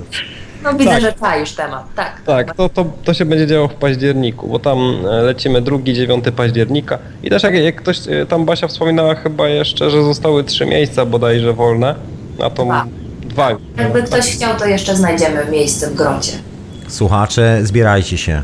Zbierajcie się. Na pewno myślę, tam się znajdzie słuchaczy jakaś osoba, która zechce się udać. Tak, no, na warsztat świadomego sienia troszeczkę więcej. Mamy wolnych miejsc na razie, bo to też wrzesień będzie. E, 12 września. Ale powiem Ci, Tomi, że w trakcie audycji już dostałam maila z, z, od, od człowieka, który ma ochotę, więc jakby też, też nie powiedziałam Ci najnowszych danych, jest okej. Proszę bardzo. Nie Ale mieliśmy wi- czasu na... wici zostały wysłane. No proszę bardzo, jakie To cudowne się szybko spotkanie. dzieje wszystko, tak. To No, miało także- tak być. To miało tak być, proszę Państwa. I To jest ten kosmiczny pattern. Właśnie, czy, jaki jest księżyc na niebie? Bo ja właśnie w tym momencie nie Jest, widzę. Jest pełnia, jest pełnia totalna. No to też nie przypadek, że audycja jest pełni, w No pełni. właśnie, pełnia w rybach, czas magii i relaksu, głębokiego relaksu. Trzeba, można się wstrzymać na ten moment od jakichś wielkich imprez i raczej magicznie, mistycznie, w zaciszu domu, w oczach partnera się zatopić albo swoich własnych. No proszę Taki bardzo. czas. To ja, ja nie wiem co powiedzieć. Ja już tak się wychillowałem, jak to powiedziałaś, że po prostu rozpuściłem się w podłogę. Proszę Tak, pani. Po tych wszystkich kosmicznych opowieściach. No bo koniec końców, jeżeli się tak przyglądamy na to wszystko, Basia, to jest dokładnie tak jak mówisz. Właśnie nie pozostaje nam nic innego, jak zaakceptować naszą piękną, cudowną, organiczną część manifestacji, tej fizycznej, tak to nazywamy. To jest ta część nas, która, która jest widoczna jako coś. tak, tak nam się wydaje. I po prostu być tutaj, tak jak jesteśmy. Tak, Tak, dosyć spokojnie, bez, bez ciśnienia. życia na jest. ziemi właśnie, bo, bo ziemia może być albo piekłem, albo niebem, ale to od nas zależy po prostu jak postrzegamy te wszystkie rzeczy. Słuchajcie, ja mam jeszcze do Was na koniec takie pytanko. Jak Wy się zapatrujecie na kwestię pozyskiwania energii, znaczy energii, o, to jest też energia, czyli tej wiedzy historycznej troszeczkę, jak, jak patrzycie na ten aspekt, jak dużo wiemy o sobie z przeszłości jak dużo to może, nie wiem, dać nam z czegoś te, tu i teraz, jak bardzo to mocno na nas oddziałuje, tak świadomie. Jak to wygląda z Waszej strony, bo ja tu mam taką troszeczkę, może nie tyle obsesję, ile nie wiem, czy ja nie za, nie za bardzo zamotałem, ale lubię sobie śledzić, lubię sprawdzać takie rzeczy bardzo tak dokładnie, na tyle na ile się da i wtedy wychodzi masa ciekawych historii, które dokładnie układają się w bardzo ciekawe, już nie zbiegi okoliczności, ale takie pełne, epickie opowieści, które no, czy chcę, czy nie, pasują do pewnych wątków, które noszę w głowie i to tak bardzo dobrze pasują. I No, prowadzę wiesz- coś takiego, taki drobny research. Jak wy się w ogóle zapatrujecie na tą kwestię taką, bo to jest taka technikalna sprawa, z cyklu e, szkiełko i oko, nie? że tam się bierze książkę, sprawdza, coś tam wertuje i tak dalej. Jak w ogóle wy patrzycie na te sprawy? Wiesz, z tą historią taką powiedzmy powszechną jest tak, że no to słowo samo historia, nie? Czyli czyjaś opowieść Tak. jest bardzo ciekawą rzeczą, więc e, ja uważam, że w ogóle nasza historia jest totalnie niepełna i, i nawet bym powiedział, że nawet nie jest prawdziwa, że to tak Napoleon powiedział, że to zwycięzcy piszą historię. E, Zwyciężyła jakaś powiedzmy teraz korporacyjna Frakcja. banksterska elita i po prostu mamy historię, nie? Opowieści o tym, jak tam chrześcijaństwo przyjęliśmy w w tysięcznym roku Tak. w Polsce i inne takie tam dziwne historie, a wcześniej nie było Słowian, tylko jacyś poganie. No więc, y, więc y, myślę, że się działo bardzo dużo na przykład Wielka Piramida jest takim znacznikiem czasu na przykład, y, a, a także inne antyczne budowle. Myślę, że one nam robią takiego pstryczka w nos albo są takim po prostu ostatnim znakiem, bo kamienie to jest coś, szczególnie jakieś takie monolityczne, coś co zostało, co przetrwało z tamtych czasów i pokazuje, że jednak tam się coś więcej działo wcześniej, że ci ludzie wcale nie byli ta, takimi mm, chodzącymi trochę zwierzętami, tylko mm, kumali na przykład lewitowanie, albo być może nawet byli podróżnikami międzyplanetarnymi, a być może nawet była jakaś cywilizacja globalna, kto wie. Po prostu No, wiem, że mamy dużo do odkrycia, jeśli chodzi o naszą historię w ogóle, a tym bardziej, że mi się wydaje, że ona się wcale nie, nie zaczyna i nie kończy na Ziemi, tylko w ogóle, że to wszystko jest nieskończenie dłuższe, bo mi się wydaje w ogóle, że życie jest czymś, co jest nieskończone, co, co nie miało początku w ogóle. Też mam takie wrażenie. Teoria, już to jest teoria trudna do jakby do potwierdzenia. Nie wiem, czy ją trzeba potwierdzać w jakikolwiek sposób. To jest właściwie koncept i albo łapiemy ten koncept, albo go nie łapiemy. Wydaje mi się, że pewne rzeczy, o, o tyle ile historię można gdzieś tam złapać, można spróbować ją pozbierać, poukładać te wszystkie puzzle, które się rozsypały przez te ostatnie tysiące lat i odbudować część informacji o sobie. Co, ja mam takie, taki koncept, taką ideę fix, że ta informacja pomaga nam troszeczkę świeżej i zdrowiej patrzeć na samych siebie. No dlatego, tak, wydaje mi się, dlatego wydaje mi się tak istotna. A z No drugiej tak. strony, wiesz, jest ta kosmiczna część, która po prostu jest. Jest taka, Tak. czy chcesz, czy nie, ona i tak, i tak ta planeta przejdzie na niebie, czy chcesz, czy nie, dokładnie w tym momencie pojemność wody i jej e, density, czyli jej prędkość, jakby przy, w której wiruje, taka wirowa, wewnętrzna, będzie na przykład większa, chociażby przez dobę. I ta jedna doba u każdego, bo ta gwiazda przechodzi na niebie nad całą Ziemią, a nie tylko nad kawałkiem. I nagle się okazuje, że to zmienia jakieś tam rzeczy i że to jest w ogóle niezależne od nas. My na, właściwie, ja to tak się śmieję, ostatnio użyłem takiego zwrotu, że to nie my przyciskamy przycisk, to przycisk przyciska nas. No tak, ale ja ci powiem w tej całej koncepcji, w ogóle tak wracając na ziemię Mhm. typowo, to ja się tak nawet odniosę do początku naszej rozmowy. Waldek Borowski, jak opowiadał o tym grzybogu, Tak, bardzo tak. ładnie pokazywał, jak nam historia jest tutaj zamieszana i jak po prostu, że tak naprawdę święty Mikołaj, królowie różni korony i religijne różne aspekty i też monarchowie religijni, że to jakieś grzybowe aspekty są w ogóle i że to, to wszystko historia została pozmieniana, poprzeinaczana, różne, zresztą religie same w sobie są takimi ciekawymi systemami przekonaniem, które bazują na różnych mitologiach i różnych dziwnych rzeczach, które zostały wymiksowane. Mówi się o tym, że chrześcijaństwo jest niezłym w ogóle miksem Jest. różnych, różnych religii. Dotarłem do kilku rzeczy, Rzymianie to- tam. Tam po- połączali różne, e, różne właśnie koncepcje, różne święta, żeby po prostu połączyć ludzi z różnych e, przestrzeni. Oczywiście ja tam nie chcę tam wchodzić w uczucia religijne i takie tam rzeczy, bo to jest... e, Ale to ja myślę, że tym powinni się martwić ci, którzy te uczucia religijne mają do tej religii. Ja uczuć religijnych do religii nie mam. Uważam, że, że moment, kiedy napisano święte księgi, był momentem, kiedy zerwano ze starą wiedzą. Zerwano z empirycznym doświadczeniem bezpośrednim du- świata ducha. Indianie na przykład nie zrobili tego, mają ayahuaskę, e, w Tybecie mają e, medytację, która potrafi po prostu jakby z powrotem można wychodzić z ciała, doświadczać bezpośrednio świata ducha. I E, miód myślę, mają w Tybecie, proszę tak. pana, i miód mają w Tybecie, który No, ma, opowiadałeś o nim ostatnio, pamiętam. Z... który ma mocno w sobie, nie wiadomo, ma chyba jakieś DMT, Tak, ma tryptaminy, ma coś jak LSD, ma coś jak MDMA. Wiesz, moim zdaniem to jest jedno z, z grubych, z jednych największych kłamstw, jakie zostały nałożone na nas, czyli stworzono więzienie takie, że nie mamy bezpośredniego duchowego doświadczenia. Jesteśmy tutaj uwięzieni i wiesz, i to jest wszystko. I, i właśnie religie moim zdaniem są takim celnikiem świata duchowego. Został, to został napisany system przekonań, który mówi ci w jaki sposób dogmatowo masz jakby funkcjonować. Absolutnie się zgadzam, tak. No, jest to taki system nagroda kara trochę. Oczywiście, no mówię, no ludzie znajdują w tym swoją jakby ulgę, swoje powołanie, swoje natchnienie i to nie jest w tym nic złego, ale oczywiście ja wolę patrzeć na to pod szerszym kątem, także na tym świecie jest dużo systemów przekonań, nie tylko religijnych, ale także nawet świat nauki jest systemem przekonań. To wszystko są jakieś konstrukty, bo inaczej by to wszystko nie działało, bo umysł logiczny działa na, na konstrukcjach, potrzebuje jakby software'u, tak jak Tak, byśmy tak. byli takim komputerem bez oprogramowania, nie? Wtedy i, i tak. Tylko chodzi o to, że to nie wszystkie programy, niektóre to są takie powiedzmy starodawne programy, a, religia jest bardzo starodawnym No programem. ten przykład, który dałeś, bo też wczoraj właśnie, wczoraj oglądałem tą prezentację, bo znalazłem chwilę czasu i właśnie sobie od początku do końca obejrzałem właśnie z konwentu tą ostatnią historię na temat grzybów. Także jestem na bieżąco i tutaj widać tak mocno na dłoni, jak na dłoni, że z anteny, ja to nazywam anteną, z naszej anteny, która pomaga nam w trudnych chwilach się dostroić do tego naszego naturalnego rezonansu, zrobiono fetysz, którego nikt nie może dotknąć, a na koniec tego fetysza z narzędzia, który jest anteną, zrobiono kult re- religijny, zrobiono kult cargo, do którego wszyscy się modlą i już zapomniano, do czego to w ogóle służyło, czym to w ogóle jest w oryginale, czym to zawsze było. Został No już była- tylko taki system metafor, jakiego bełkotu w sumie, nie wiadomo jakiego. I tam ludzie mówią, że obrażasz moje uczucia religijne. Sorry, twoja religia obraża mnie.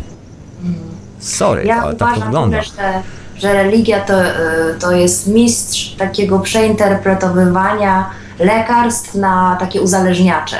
Że to po prostu Aha, w pięknie. swojej istocie jest naprawdę, to jest y, natura rzeczywistości jest opisana w tych mitach wszystkich, ale tak, tak łatwo można to przeinaczyć, ale też to jest taki głupi i śmieszny sposób, jak się na to spojrzy z drugiej strony, zaprzeczając całej tradycji i tego, że właśnie jest jakiś dogmat, to, to nie, nie ze bzdury po prostu czasem tam można wyczaić. E, naprawdę. co Arka Noego na przykład, tak? No E, różne rzeczy, nie? To co jedno to lepsze w moim odczuciu. No, tak to jest wygląda. kilka Takich, e, takich perełek faktycznie. Słuchajcie, mnie roztrzaskuje jedna rzecz, która jest wręcz po prostu po, powalająca. I dobrze, Basia, że tu jesteś, bo jest to, że związana z podziałem y, ludzi na lepszych i gorszych, na męskich i żeńskich osobników. E, no I tu tak. przeprowadzono taką linię demarkacyjną, zrobiono takie chocki klocki, tak wmówiono po prostu nam do głowy różne niesamowite historie, że patrzymy na siebie jak na dziwne, jak na różne istoty, a jesteśmy tą samą istotą. To jest fenomen. To jest niesamowite. No jednak e, komuś bardzo zależało na tym, żeby to przeinaczyć. E, No, ale jakby no, my jesteśmy ludźmi i coś nas cały czas nawiguje i właśnie jak się temu poddajemy, bo, bo wcześniej mówiliście o, tych, o historiach i o śledzeniu tego wszystkiego. Ja na przykład nie śledzę, ale jestem bardzo wdzięczna e, osobom, które śledzą i potem robią taki wykład, który w takiej fajnej formie może już y, dochodzić na przykład do tych istot, które bardziej mają kobiece spojrzenie, czyli bardziej właśnie takie no, doświadczalne, emocjonalne. I wtedy łatwo się pod coś takiego może nie podpiąć, ale dostroić do takiego czegoś, jak to płynie taką falą, a ja na przykład nie szukam informacji, jak, ale jak jestem na wykładzie, to chłonę je i, i mam takie poczucie, no, no i oczywiście, no wiadomo, ale też faktów nie znam, po prostu mam taki w sobie kompas, co każdy człowiek też ma, że, że albo coś się zgadza i coś po prostu płynie i jest y, niezafałszowanym obrazem rzeczywistości, albo Widzisz to światło, widzisz ściemą. No, Widzisz prawdziwe światło żywej istoty. no właśnie. No właśnie, ja ci powiem, że nawet czuję taki trochę gniew, jak, jak e, przypominam sobie, że na przykład Kościół powiedział ludziom w średniowieczu, że gwiazdy na niebie to są dziury od piekła, nie? Po prostu... Jak, Ale wiesz, to było zabawne, bo No. ja tu robię swój własny taki research związany z tymi e, swoimi urządzeniami i tak dalej i trafiam na naprawdę bardzo dziwne rzeczy. I to takie, że po prostu głowa mi wystrzeliwuje w kosmos i paruje czasami przez tydzień po oderwaniu czasami niektórych informacji. I wygląda na to, że panowie, którzy sprzedają nam Jezusa, ściemniają i sami nie wierzą w tego Jezusa, ponieważ w rzeczywistości wyznają coś zupełnie innego i jest na to więcej niż e, kupa dowodów i to w ogóle nawet nie ma chyba dyskusji. Tu Aj, nie będę za, temat, zanudzał tak, nikogo. Ostry temat. Bardzo ostry temat. Panowie wyznają kult solarny. Panowie podszywają się pod oryginalnych wyznawców kultu solarnego, chociaż nimi nie są. Taka jest historia, w bardzo wielkim skrócie. To zostawiamy teraz. I najlepszy numer był z tym, że tak jak powiedziałeś Tomek, że dokładnie w tym czasie, kiedy oni twierdzili, że gwiazdy są bramami piekła, dokładnie w tym samym momencie jeden e, z jezuitów, założyciel e, kolegium jezuitów, tego pierwszego, przymierzał Europę z tajnym zawiniątkiem nikt o tym nie wiedział, to była tajna misja z jednym z dwóch istniejących teleskopów prosto do Pragi, do heretyckiej Pragi, która była protestancka, była Bohemią, była królestwem alchemików, która się wyrzekła Watykanu i tak dalej, i tak dalej. Zasuwał tam z lunetą, a były tylko dwie lunety na świecie. Jedną miał Galileusz u siebie w domu, w areszcie domowym, a drugą mieli jezuici. I dokładnie w tym samym czasie przeprowadzono w Pradze badania nad koncepcją Keplera, żeby sprawdzić właśnie, czy aby ten kult solarny, pod który się podszywają, jest właściwy czy niewłaściwy. I tam sprawdzali ekliptykę planet, bo chodziło o sprawdzenie ekli- ekliptyki Słońca, że Słońce nie chodzi dookoła, jak u, u Kopernika, nie jest takim kółkiem, tylko idzie po elipsie. Tak, I tak. chodziło o potwierdzenie tego faktu. I to było trzymane w tajemnicy przez około chyba 300 lat, ta historia. W tym samym czasie ludzie płonęli na stosach za to, że mówili, że, że są gwiazdy na niebie i że to inne planety.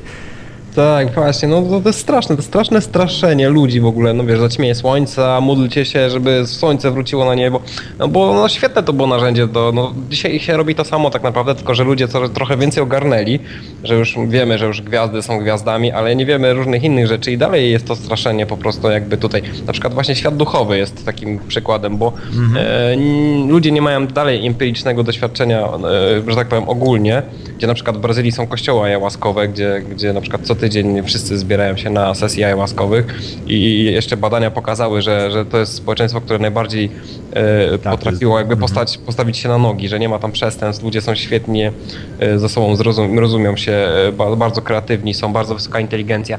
Bardzo ciekawe badania e, przedstawione, więc... Sp- Wspólnoty Santo Domain. Tak, o tak, właśnie, dokładnie. No i e, no więc to straszenie w ogóle to średniowieczu było ostre, a teraz po prostu jakby dalej jest jakby próba tego, tego jakby nie wiem, w inny sposób przedstawiania, nie? Bo, bo wiadomo, niektóre rzeczy się wypaliły w dzisiejszym świecie internetu i, i technologii różnych, różnorakich. No właśnie i też nie bez powodu czujesz złość, bo w naszym DNA jest po prostu zapisane te wszystkie wie- wiekowe historie nadużyć i tak dalej. I mimo tego, że jest teraz dobry czas, to ta pamięć jest i ona jest żywa. I jest ten wojownik właśnie w nas, który chce się rozprawić z tym po prostu bullshitem, bo to już ile można po prostu takie ściemy rzucać ludziom, która naprawdę krzywdzi, zabijała po prostu. Dalej to robi, także... I dalej to robi, więc jakby tak jest też ta część w ogóle i fajnie, że, że robicie taką robotę, wy z, z tą męską częścią swoją. Wiesz co, powiem Ci Basia, ja tak się niespecjalnie czuję, wiesz, wojownikiem jako tako, jako istota, ale nie mam problemu z, z tą atmosferą wojowniczą, tak bym powiedział. Nie mam z tym absolutnie żadnego problemu. Uważam, że jest w tym pewna energia. Jeżeli wiesz, jak, jak to utrzymać w ręku, i czy, No jeżeli wiesz, e, kiedy masz to utrzymać w ręku, bo pytanie tutaj zawsze jest po co? Czy naprawdę musisz przesuwać ten kamień? Bo jest to bardzo mocna emocja, taka naprawdę ryjąca cały organizm od czubków palców na dole do końcówek włosów. Po prostu czuć, jak człowiek się trzęsie zawsze w takich momentach, kiedy musi robić siebie wojownika i każdy to ma.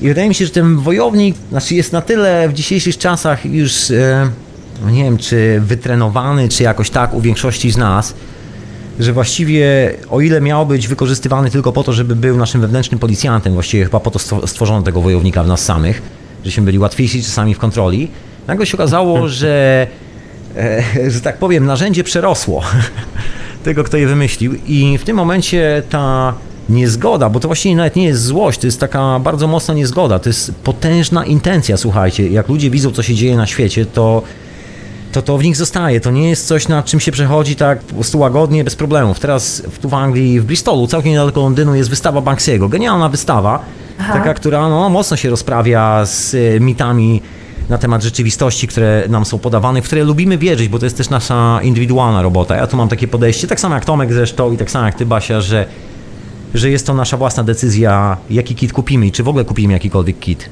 Tak, ale tak jak mówisz, właśnie ta złość, y, to ona s- y, ma bardzo dużo wspólnego z, z naszymi granicami, że jak jest, jest przekraczana nasza granica, jedna, druga, czwarta, to po prostu my czujemy tą energię właśnie wojownika po to, żeby zmienić albo swoje nastawienie, albo zaistniałą sytuację. Coś y, po prostu nie, nie zgrywa się, system nie działa tak, jak miałby działać. I ja uwielbiam energię złości i jestem naprawdę złości, gniewu, bo złość to znowu jest pejoratywne, w Rozumiem. sensie, Mhm. że jest się złym. Ale to jest tak, tak, ja na tej energii dokonałam w życiu naprawdę bardzo wielu e, e, zmian, które teraz doświadczam je i na chillu mogę korzystać z tego. To jest bardzo duża siła i fajnie świadomie z niej korzystać. Pod coś to istnieje, tak. Jest jakieś elementy, które po prostu w nas są i odrzucanie jakiegokolwiek aspektu ludzkiego jest e, no, niedobre, bo to jest sprężyna, która wróci do nas i i mamy złość, jest moim zdaniem w ogóle elementem, złość, no gniew. Gniew, jest gniew. elementem, który tak, który broni nasz, po prostu naszej energetyki i jest potrzebny, żeby po prostu w momentach, kiedy coś się dzieje nie tak. Zresztą zobaczmy jaka jest natura. Natura jest dzika i piękna i jednocześnie to wszystkie aspekty się przejawiają, jakby to tylko człowiek sobie wymyślił, że to jest takie, a to jest takie. Oczywiście gniewu można nadużywać i wszystkiego można nadużywać. Tak. I chyba chodzi też o to, że czasem ludzie mogą się poczuć ofiarami, będąc y, w odczuciu gniewu, ale, ale naturalny gniew jakby, który jest, y, który się dzieje po prostu jest, jest twoją reakcją zwrotną na, na twoją krzywdę jakby, na twoje, na twoją niezgodę, na, na to w jaki sposób jest nadużywana twoja energetyka, granice twoje i takie tam rzeczy. No ja tu się zgadzam absolutnie i tak jeszcze Basia do, do twojej koncepcji, bo myślę, że to jest właśnie to rozwiązanie, to jest ta właściwa odpowiedź na pytanie, co robi teraz na świecie taka duża ilość gniewu. Tak. Bo to nie wzięło się znikąd, to nie jest taka przypadkowa historia. I myślę, że dokładnie tak jak mówisz, jest dokładnie właśnie tak, a nie inaczej. I teraz Dlatego jest... też tak Mhm. pięknie jest w ogóle pozwolić e, tym emocjom różnym przepływać przez siebie i dodatkowo jeszcze nie być na siebie złym, że jest się złym. E, czy właśnie, że się czuje gniew. I dodatkowo jeszcze, tak jak na przykład, że czuje się zazdrość, to potem czuje się winę, że się w ogóle czuje to uczucie, bo to miało być tak duchowo i w ogóle to oświecenia, a takie coś znowu i następne i kolejne. A to po prostu jest nasza natura. I, i świadome przeżywanie uczuć powoduje w nas piękne rzeczy i przemiany piękne. I mówi się o tym, że naprawdę nie pamiętam jaki to jest czas, ale on jest bardzo króciutki. Jeżeli w pełni pozwolimy naszemu ciału przepuścić tą emocję, którą mamy, to ona odchodzi, bo naturalnym e, biegiem wydarzeń jest zmiana cały czas. Więc one nie zostaną i nie zmiażdżą nas i nie spalą, tylko nasz opór do tych uczuć powoduje, czy kwestionowanie ich, negowanie, bycie poprawnym politycznie i te wszystkie inne rzeczy powodują, że my nie możemy w pełni wyrazić się i dokonać tej przemiany w każdym Tak. z- Z tym, z tym gniewem jest jedna fajna rzecz, słuchajcie, bo ten gniew o tyle, o ile jest tą potężną emocją, to właśnie dlatego ma niesamowite właściwości, jeżeli chodzi o budowanie nowej rzeczywistości, takiej zupełnie własnej, od początku do końca, takiej bardzo autonomicznej. I jest to tak potężna siła, która, zresztą widać po konwencie, słuchajcie, wy, wybudowaliście kawałek e, niezależnej rzeczywistości, która funkcjonuje i istnieje przez trzy dni, i tam jest zupełnie inny świat. Okej, jest sklejony z tym zewnętrznym, ale come on, to jest inny świat. Tak, tak, to jest tak. To prawda i to oddziałuje też na dłuższy okres czasu, że tak powiem. Przede wszystkim na nas, ale myślę też, że na wielu ludzi i też widzę w ogóle totalnie zmiany też w świadomościach ludzi i, i progresy po prostu, że już te informacje, które były tabu, to już po prostu są na porządku dziennym i nawet mi się wydaje, że to o czym my mówimy teraz tutaj jest już pewnie dla wielu ludzi na porządku dziennym po prostu. To dobrze, to dobrze, to bardzo dobry znak, szczerze. Znak czasu taki. Bardzo dobrze. Ja myślę, że w ogóle każde, no znaczy nie chcę, że każde, ale fajnie by było jakby oferta tak zwana, taka zewnętrzna, taka, gdzie szukam jakichkolwiek informacji, jakiejś cudzej refleksji była oparta na tego typu refleksjach, a nie na sprzedawaniu produktów. To jest zupełnie inna metafora na temat życia i tu jest bliżej do zrozumienia, kim się jest. tak. Tu jest ta możliwość. Chociaż do posmakowania, do takiego jakby posmakowania tego tematu, kim się jest, bo jak już ktoś wie, kim jest, to też taka mała przyjemność w, jakby w obcowaniu, no nie? Otóż to. czasem ciężko, ale tak, no jakby otworzyć się na, na to, że to jest, y, to jest to, o, na, o czym nam się nawet nie śniło. Indeed, No właśnie. Państwa, indeed. Słuchajcie, doszła późna pora, mi to wskazuje, że przekroczyliśmy czas audycji. Znaczy, ja jestem spokojny z tym, ale nie chcę Was tak specjalnie długo trzymać, bo domyślam się, że też chcecie odpocząć po tych wszystkich historiach. Ja chętnie posłucham jeszcze Twojej audycji. Zapraszam, będzie wieczorowa pora, będę się tylko relaksował, być może właśnie w kosmicznej atmosferze, zatem zapraszam. No jak najbardziej. E, Dużo inspiracji. Słuchajcie, mam parę płyt ze sobą, bo mam urządzenie, które dostałem w prezencie, odtwarzacz do tych płyt i będę dzisiaj puszczał kolekcję. Basia, i jeżeli mogę Ci pozwolić, bo rzadko kiedy się pojawia kobieta w tej hiperprzestrzeni, Tak. rzadko kiedy jest kobieca energia, to jest zawsze niesamowite wydarzenie. Słuchaj, jest pięć półeczek, na każdej półce przypuśćmy jest 18 płyt. Jest ich 5. Teraz podaj mi, która półka, jaka płyta. Ja zanim powiem magiczny numer, to chcę podziękować za to, że kobieca energia jest tak doceniana i to jest naprawdę piękne. E, A teraz ten numer to będzie trzecia półka i siódmy, siódma płyta. Okej, poczekajcie, bo dochodzę. Trzecia półka i siódma płyta, tak? Raz, dwa, trzy, cztery, pięć, sześć, siedem. Okej, e, wiesz co znalazłeś w mojej kolekcji? No, Już ci mówię, posłuchamy go wszyscy razem. Massive Attack, doskonała płyta. cudownie. Blue Line, czyli to taka jedna z tych legendarnych płyt. Energetyczna. Tak, tak. Był taki czas, że śpiewałam, e, śpiewałam w sound systemie trójmiejskim i kilka osób powiedziało mi, że mam taki sam wokal, bardzo podobny do właśnie wokalu z Massive Attack. Słuchajcie, no utwór drugi na płycie jest taki tytuł, że nawet się nie zawahałem przez sekundę. One Man Love. Znaczy, O, one, tak. one Love, sorry, jest One Love. I jeszcze, jeszcze szósty numer, Five Man Army. To ja myślę może Five Man Army, bo tak troszkę wojowniczo zabrzmiało. To ja się zamieniam w słuchacza. Dobra, to ja was rozłączam. Na chwilę się połączymy, jeszcze później, na chwilę was ściągnę, żebyście jeszcze na końcu, jakby ktoś zapomniał, co się dzieje w Londynie i co się w ogóle dzieje z waszymi wyprawami, to żebyście rzucili jeszcze takie ostatnie promo tego wszystkiego, żeby to nie zniknęło. Ale to po piosence, jeszcze was Alright. zatrzymam na kilka chwil. Dobra. Dobra, to piosenka, specjalnie dla pani, z dedykacją dla pani Basi. Siebie. To puszczamy. Okej, muszę jeszcze włączyć, e, jak zwykle, z tym urządzeniem. Mam troszeczkę. One, two, three, four, five. Five'a, yeah? play them.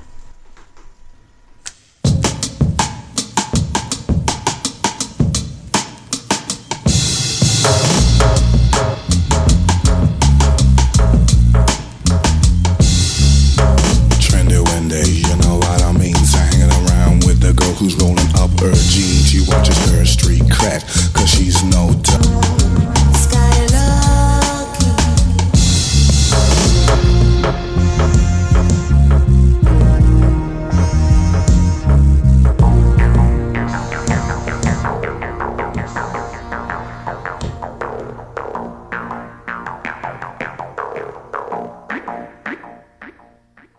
Je, je, je. Pieniądze są e, źródłem zła na całym świecie, tak? Głosiły słowa tej piosenki. Wicked, e, Massive, e, Massive Attack oczywiście. A wysłacie radia na fali, moi drodzy. Jak najbardziej. Hiperprzestrzeń. Ja tu się dzwaniam na ostatnie chwile ze swoimi gośćmi dzisiaj. A gośćmi są Basia i Tomek. Już się dzwaniam, już się dzwaniam. Jak zwykle. Chwila oczekiwania. Okej, jak zwykle Basia pierwsza. Dobrze, drugi. A Tomek drugi, tym razem, tym razem blisko, było blisko. A ja zwlekałem z naciśnięciem przycisku. No, rozumiem. To przycisk dociska na nas, to nie my naciskamy ten przycisk. E, No właśnie, więc to... Tak miało być. Słuchajcie, chwalcie się co robicie i e, zróbcie jakie ostre promo tych wszystkich wydarzeń, które się teraz będą działy dookoła was. I zaproście ludzi. To przede wszystkim zapraszamy serdecznie na nasz warsztat świadomego śnienia, który się odbędzie 12 września w Londynie w Hyde Parku w Italian's Garden.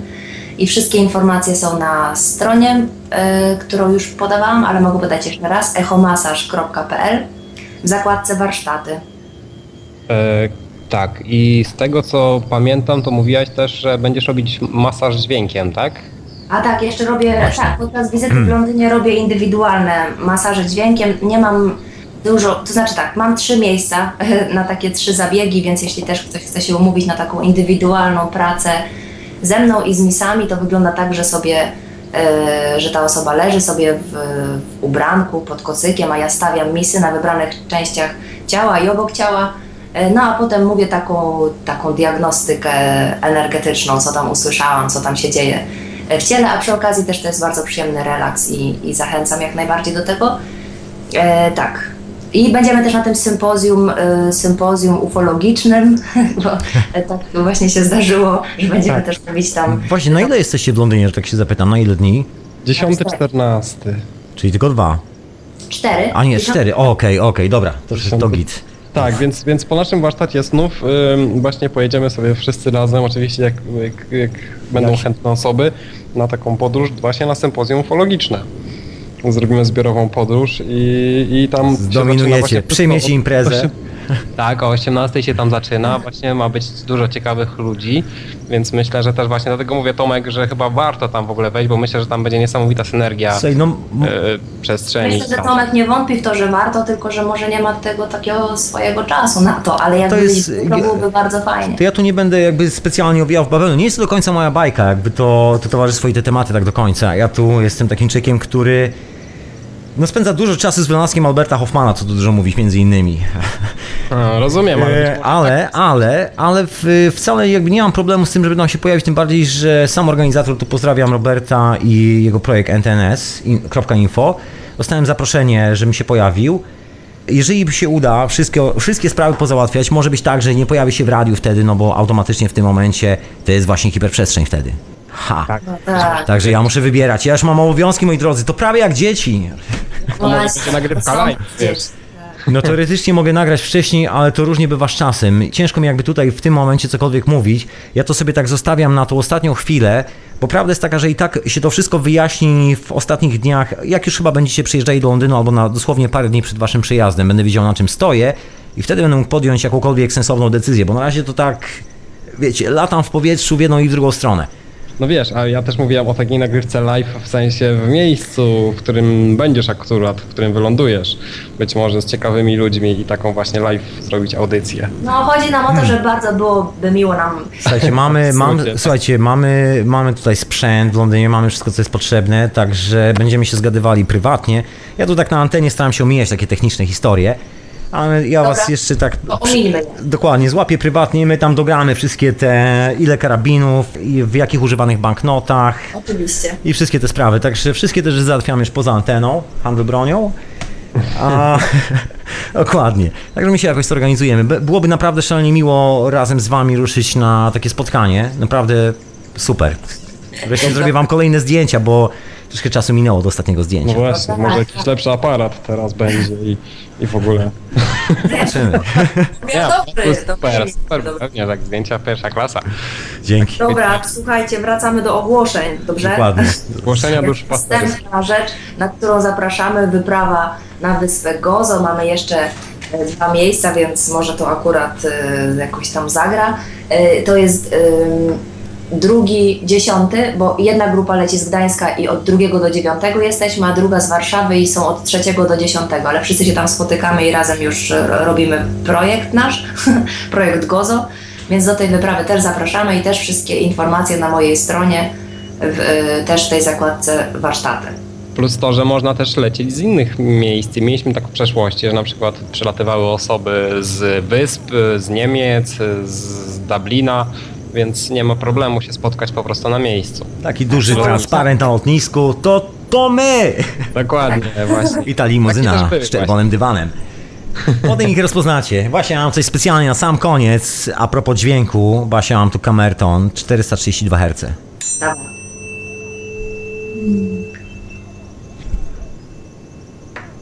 Tak, żeby było dźwiękowo. Musiałem jakimś Tak, takim akcentem wiecie, skończyć. Tak. Sygnał serca 400, nie, 528 to serce. Wiesz co, z tym jest, y, z tym jest różnie, bo jest ten koleś, jak on się nazywa? Dave, ten od Sacred Geometry, od... E, Eee, Dan- który? Jak wygląda? Jaki ma on dużo mówi o sercu, o częstotliwości. Dan Winter? Winter, e, tak, dokładnie, Dan Winter. Ale tam jest jeden myk w jego, w jego researchu. Tam jest kilka takich błędów z wyliczaniem rezonansów i to kilka takich kardynalnych błędów. Jakby mam zupełnie inne wyliczenia z wielu innych źródeł i tak sprawdzam i taki jestem troszeczkę wstrząśnięty, ale nie zmieszany, bo jakby cały koncept jest ok, aczkolwiek nie wiem, czy, czy przypadkiem nie zrobił tam pomyłki, bo z wyliczeń Być wychodzi może, troszkę coś może. innego. Ale Wiesz, ja idea jest się- ta sama. Tak, ja w tym 528 się nie opierałem na Winterze, tylko na Solfim w ogóle. I, Solfeggio tones, tak, no, tak. Tak, tak. No, więc y, w sumie nie wiem, ale czuję, że to jest takie z sercem właśnie to 528, wiesz, takie coś Jest. tam tam działa, oddziałuje jakoś na to. Basia tam wspomniała o jakimś takim wykładzie, to ja może kiedyś jak będzie okazja, zrobię wam taki wykład na temat rezonansów z opisem i pokazaniem tego, na co ja wpadłem. No to bardzo, bardzo. swoich Tak, poszukiwań. pewnie, to pewnie, że tak. Jest to tak, nie mówię o tym jeszcze w radiu, sorry słuchacze, że was tak oszczędzam, ale no, fuf, pusty Na, temat. na, na razie tajemnica opatentowana. Y, Nie ma za bardzo patentowania, nie ma co patentować, ale jeszcze, jeszcze troszeczkę takich rzeczy chcę sobie przemyśleć w głowie, zanim te tematy rzucę, ale wam już mogę powiedzieć, żeby nie było, że wiecie, że wam nie mogę. Czyli zajawka poszła w świat. Zajawka poszła w świat. Na pewno będę chciał o tym opowiedzieć, ale to z, ty, z tym jest jeden problem właśnie. Bo to jest radio i opowiadanie o pewnych rzeczach w radiu stwarza pewne delikatne problemy. Gdybym mógł powiedzieć na przykład, Basia, czy mógłbym Cię poprosić, żebyś przełożyła z- na 42 stronę ilustracji numer 7? I to jest właśnie ten problem z radiem, właśnie, że jeden, jeden obrazek załatwia tysiąc słów, kiedy go się wyświetla i pokazuje i nie trzeba opowiadać paru godzin o czymś, albo po prostu paru minut o czymś, tylko obrazek załatwia sprawę. I z tymi dźwiękami jest trochę tak, że przy tłumaczeniu pewnych rzeczy warto by było pomyśleć o jakimś obrazku. I ja teraz się zastanawiam, jak to opowiedzieć tak, żeby było bez obrazka. A może Tomek to czas na telewizję? Nie, nie, co za dużo roboty, nie mam... e, To jest fajny pomysł, jakby, wiesz, komunikacja międzyludzka, słuchajcie, jakakolwiek by nie była, czy to jest kamera, im bardziej pełna jest ta komunikacja, tym fajniej, to jest w ogóle wypas. Ale niestety możliwości techniczne i finansowe, które się troszkę z tym też wiążą, absolutnie przerastają ten pomysł i to w ogóle na razie gdzieś tam odkłada, to w ogóle nie jest ten czas, nie ten moment, nie, te, nie ten moment. No a dla mnie idea radia w ogóle jest e, cudownym konceptem, dlatego że e, są, są osoby takie, takie jak ja na przykład, że bardzo właśnie e, dużo tym słuchowym kanałem łapią. I ja na przykład jak się uczę czegoś, to albo czytam na głos, albo sobie nagrywam i słucham, bo samo patrzenie jest dla mnie, no po prostu ten, ten słuchowy kanał mam bardziej otwarty i tam lepiej. Więc e, to też jest bardzo potrzebne i opowiadanie rysunków też jest fajną sztuką i też jest potrzebne. Przyznam się szczerze, że tak czy siak wolę bardziej radio niż ekran i oglądanie czegoś. Bardzo lubię oglądać takie konkretne rzeczy, jak każdy, bo to jest kawałek wiedzy, który człowiek przyswaja i jeżeli jest fajna, to jest excitement, ekscytacja, wow, czy się dowiaduje. I naprawdę działa. Ale radio ma to do siebie, że widać, że nie jest to żywa istota, bo nie świeci. Jest taki naturalny, jest takie naturalne urządzenie. Wiadomo, że to jest radio, że można sobie je wyłączyć, że to nie jest, to nie jest kwestia życia i śmierci. Podoba mi się taka błahość w tym, że to jest takie delikatne, że to jest tylko dźwięk i resztę robi nasza wyobraźnia, jak ten brown Background. noise. Tak. Lewy kanał, nic nie ma. Prawy kanał, nic nie ma. Włączy się naraz, nagle słyszymy szum, który nie istnieje. I to jest ta ciekawa historia. Hmm, ciekawe, wiesz? Ciekawe, bo ten szum istnieje, to jest w ogóle jeszcze inne. I teraz należy się zastanowić, co, o co chodzi z tym szumem e, i z dźwiękiem. Czy dźwięk istnieje i my go tylko wywołujemy wzbudzaniem tego pola i on tam cały czas jest. To nie jest tak, że twoje misy Basia grają tylko wtedy, jak je uderzysz. One cały czas grają. Tak naprawdę, jak je uderzysz, one przestają grać i to, co słyszysz, to jest interferencja fali, kiedy przestaje wybrzmiewać. Wow, no to tak samo jak z tym, że każdy grzyb jest psychoaktywny, tylko wibracje pieczarki dobrze znamy, już nie robi na nas takiego wrażenia. Ale jakby ktoś z innej planety zżarł pieczarkę, to mógłby być, mieć naprawdę dobrego tripa. Więc Można, tak. można tak to ująć. Tak, trzeba uważać na pieczarki. Przy czym z dźwiękiem... Przy czym. Tak. Słuchajcie, ja mam pieczarki w lodówce, chyba popędzę. E, Ale z tym dźwiękiem jest taka właśnie ciekawa historia, że okazuje się, że, że jest troszeczkę więcej niż nam się wydaje i że to, co słyszymy, to właściwie nie jest dźwięk, to jest brak dźwięku. To jest wzbudzanie tego pola. Że my mówimy, że robimy muzykę. My tak naprawdę nie robimy muzyki, tylko robimy dziury w tym dużym cieście. Wyżeramy sobie wisienki, można powiedzieć. Wow, to jest przepiękne, co mówisz. To jest w ogóle przepiękna perspektywa i bardzo bym chciała też usłyszeć więcej o tym. To jest bardzo fajne, bardzo, bardzo fajne. Ja, ja w ogóle też, e, to znaczy też ja nie podważam w ogóle tego, tylko wydaje mi się to super, ale jest też coś takiego, że jak bardzo długo żyjemy w jakimś paradygmacie, to fajnym lekarstwem jest zrobić zupełnie coś odwrotnego od tego paradygmatu, zupełnie po prostu jakby e, e, czarno-białe, zmienić po prostu mm, zupełnie na odwrót, na drugi biegun wszystkie fakty, trochę się do tego przyzwyczaić i to, co pozostanie pomiędzy tymi dwoma odbiorami jest takim mniej więcej bazą, z której można by coś już zaczynać tam pojmować. I to jest piękne, jak, jak teorie ro- jakoś mm, nowe roz, rozwalają e, stare z tak, w takim pięknym stylu, no nie? To jest bardzo fajne. Oba, proszę pani, ale jest jeszcze lepszy numer. Ja tego w radiu nie mogę zrobić, ale są pewne eksperymenty, które przeprowadzałem, które pokazują bardzo ciekawe anomalie właśnie związane z tym, czym jest dźwięk, bo to jest też takie ciekawe, właściwie ta odpowiedź znajdzie nas samych, to nawet nie musimy jej szukać, ale to jest ten trop, kiedy dowiemy się, jak, jak się konstruujemy, jak się leczymy, gdzie jest klucz całego tego zjawiska, bo to wszystko jeszcze jest chwilę przed nami, to wszystko i tak nas spotka, i tak się o tym wszystkim dowiemy. To się dzieje i tak już. Otóż to, po dokładnie. nie nadążał trochę, nie? Bo, bo, bo potrzeba nam nowych informacji, nowych rozkminek, ale to się dzieje. Otóż to. A my o tym sobie jeszcze tu porozmawiamy w Londynie. O tak. No, Chciałem tak. powiedzieć, porozmawiam z waszymi rodzicami. Zapraszam. Zapraszamy. Nie, nie, nie, dzięki. Dobra, to jeszcze raz. się nieźle zdziwić. Dobrze, żartuję. Ale porozmawiam sobie, porozmawiam sobie i z twoją mamą Tomek i z twoją Basia. Porozmawiam sobie, wypożyczę sobie. E, tak, umówię, umówię. Tak, i dzienniczki jeszcze poproszę, żeby tam. Moja mama pewnie słucha i się bardzo cieszy. Pozdrawiam serdecznie. poczekać na kawę i ciasteczko. Pozdrawiam serdecznie. Jak dobre ciaska, to wpadam jak w dym. E, Nie zatrzymacie mnie. Dużo cukru. Ale jeżeli jest brown, taki wiesz, e, naturalny, bez tego białego dopalacza, to super. To taki Tak, cukier. brownie. No. Rewelacja. Zielony dopalacz. E, Jak najbardziej, jak najbardziej. Takie dopalacze to zdecydowanie. Zielonym do góry, moi drodzy. To co, nie trzymam was więcej. My nie trzymamy ciebie, jak ten przycisk, wiesz, ciebie dłużej nie trzymamy. Nie, ja to jeszcze spokojnie, wiecie, ja się wyrobiłem, że tak powiem, w tym radiu trochę. Nabrałem pewnej Słyszymy, wprawy. słyszymy to. Dokładnie, nabrałem pewnej wprawy. To nie, Nie gra roli, możemy do jutra. Nie będziemy cię trzymać na nadgodzinach. Dobra. Tym bardziej, że jeszcze druga audycja czyha.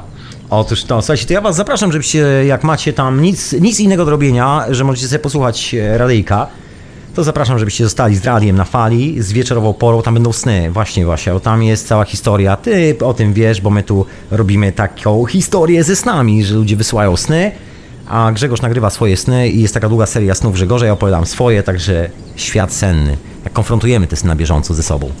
No wspaniale, ja już się nie mogę doczekać wspólnego relaksu i mm, przyjmuję bardziej już horyzontalną pozycję i tak, to jest bardzo dobry pomysł. Sen na, sen na dobry sen. Tak. Dobra, to ja was zapraszam na, że tak powiem, podwieczorek dźwiękowy. I do usłyszenia następnym razem. I złapię was tak czy siak prywatnie i obgadamy wszystkie te londyńskie historie.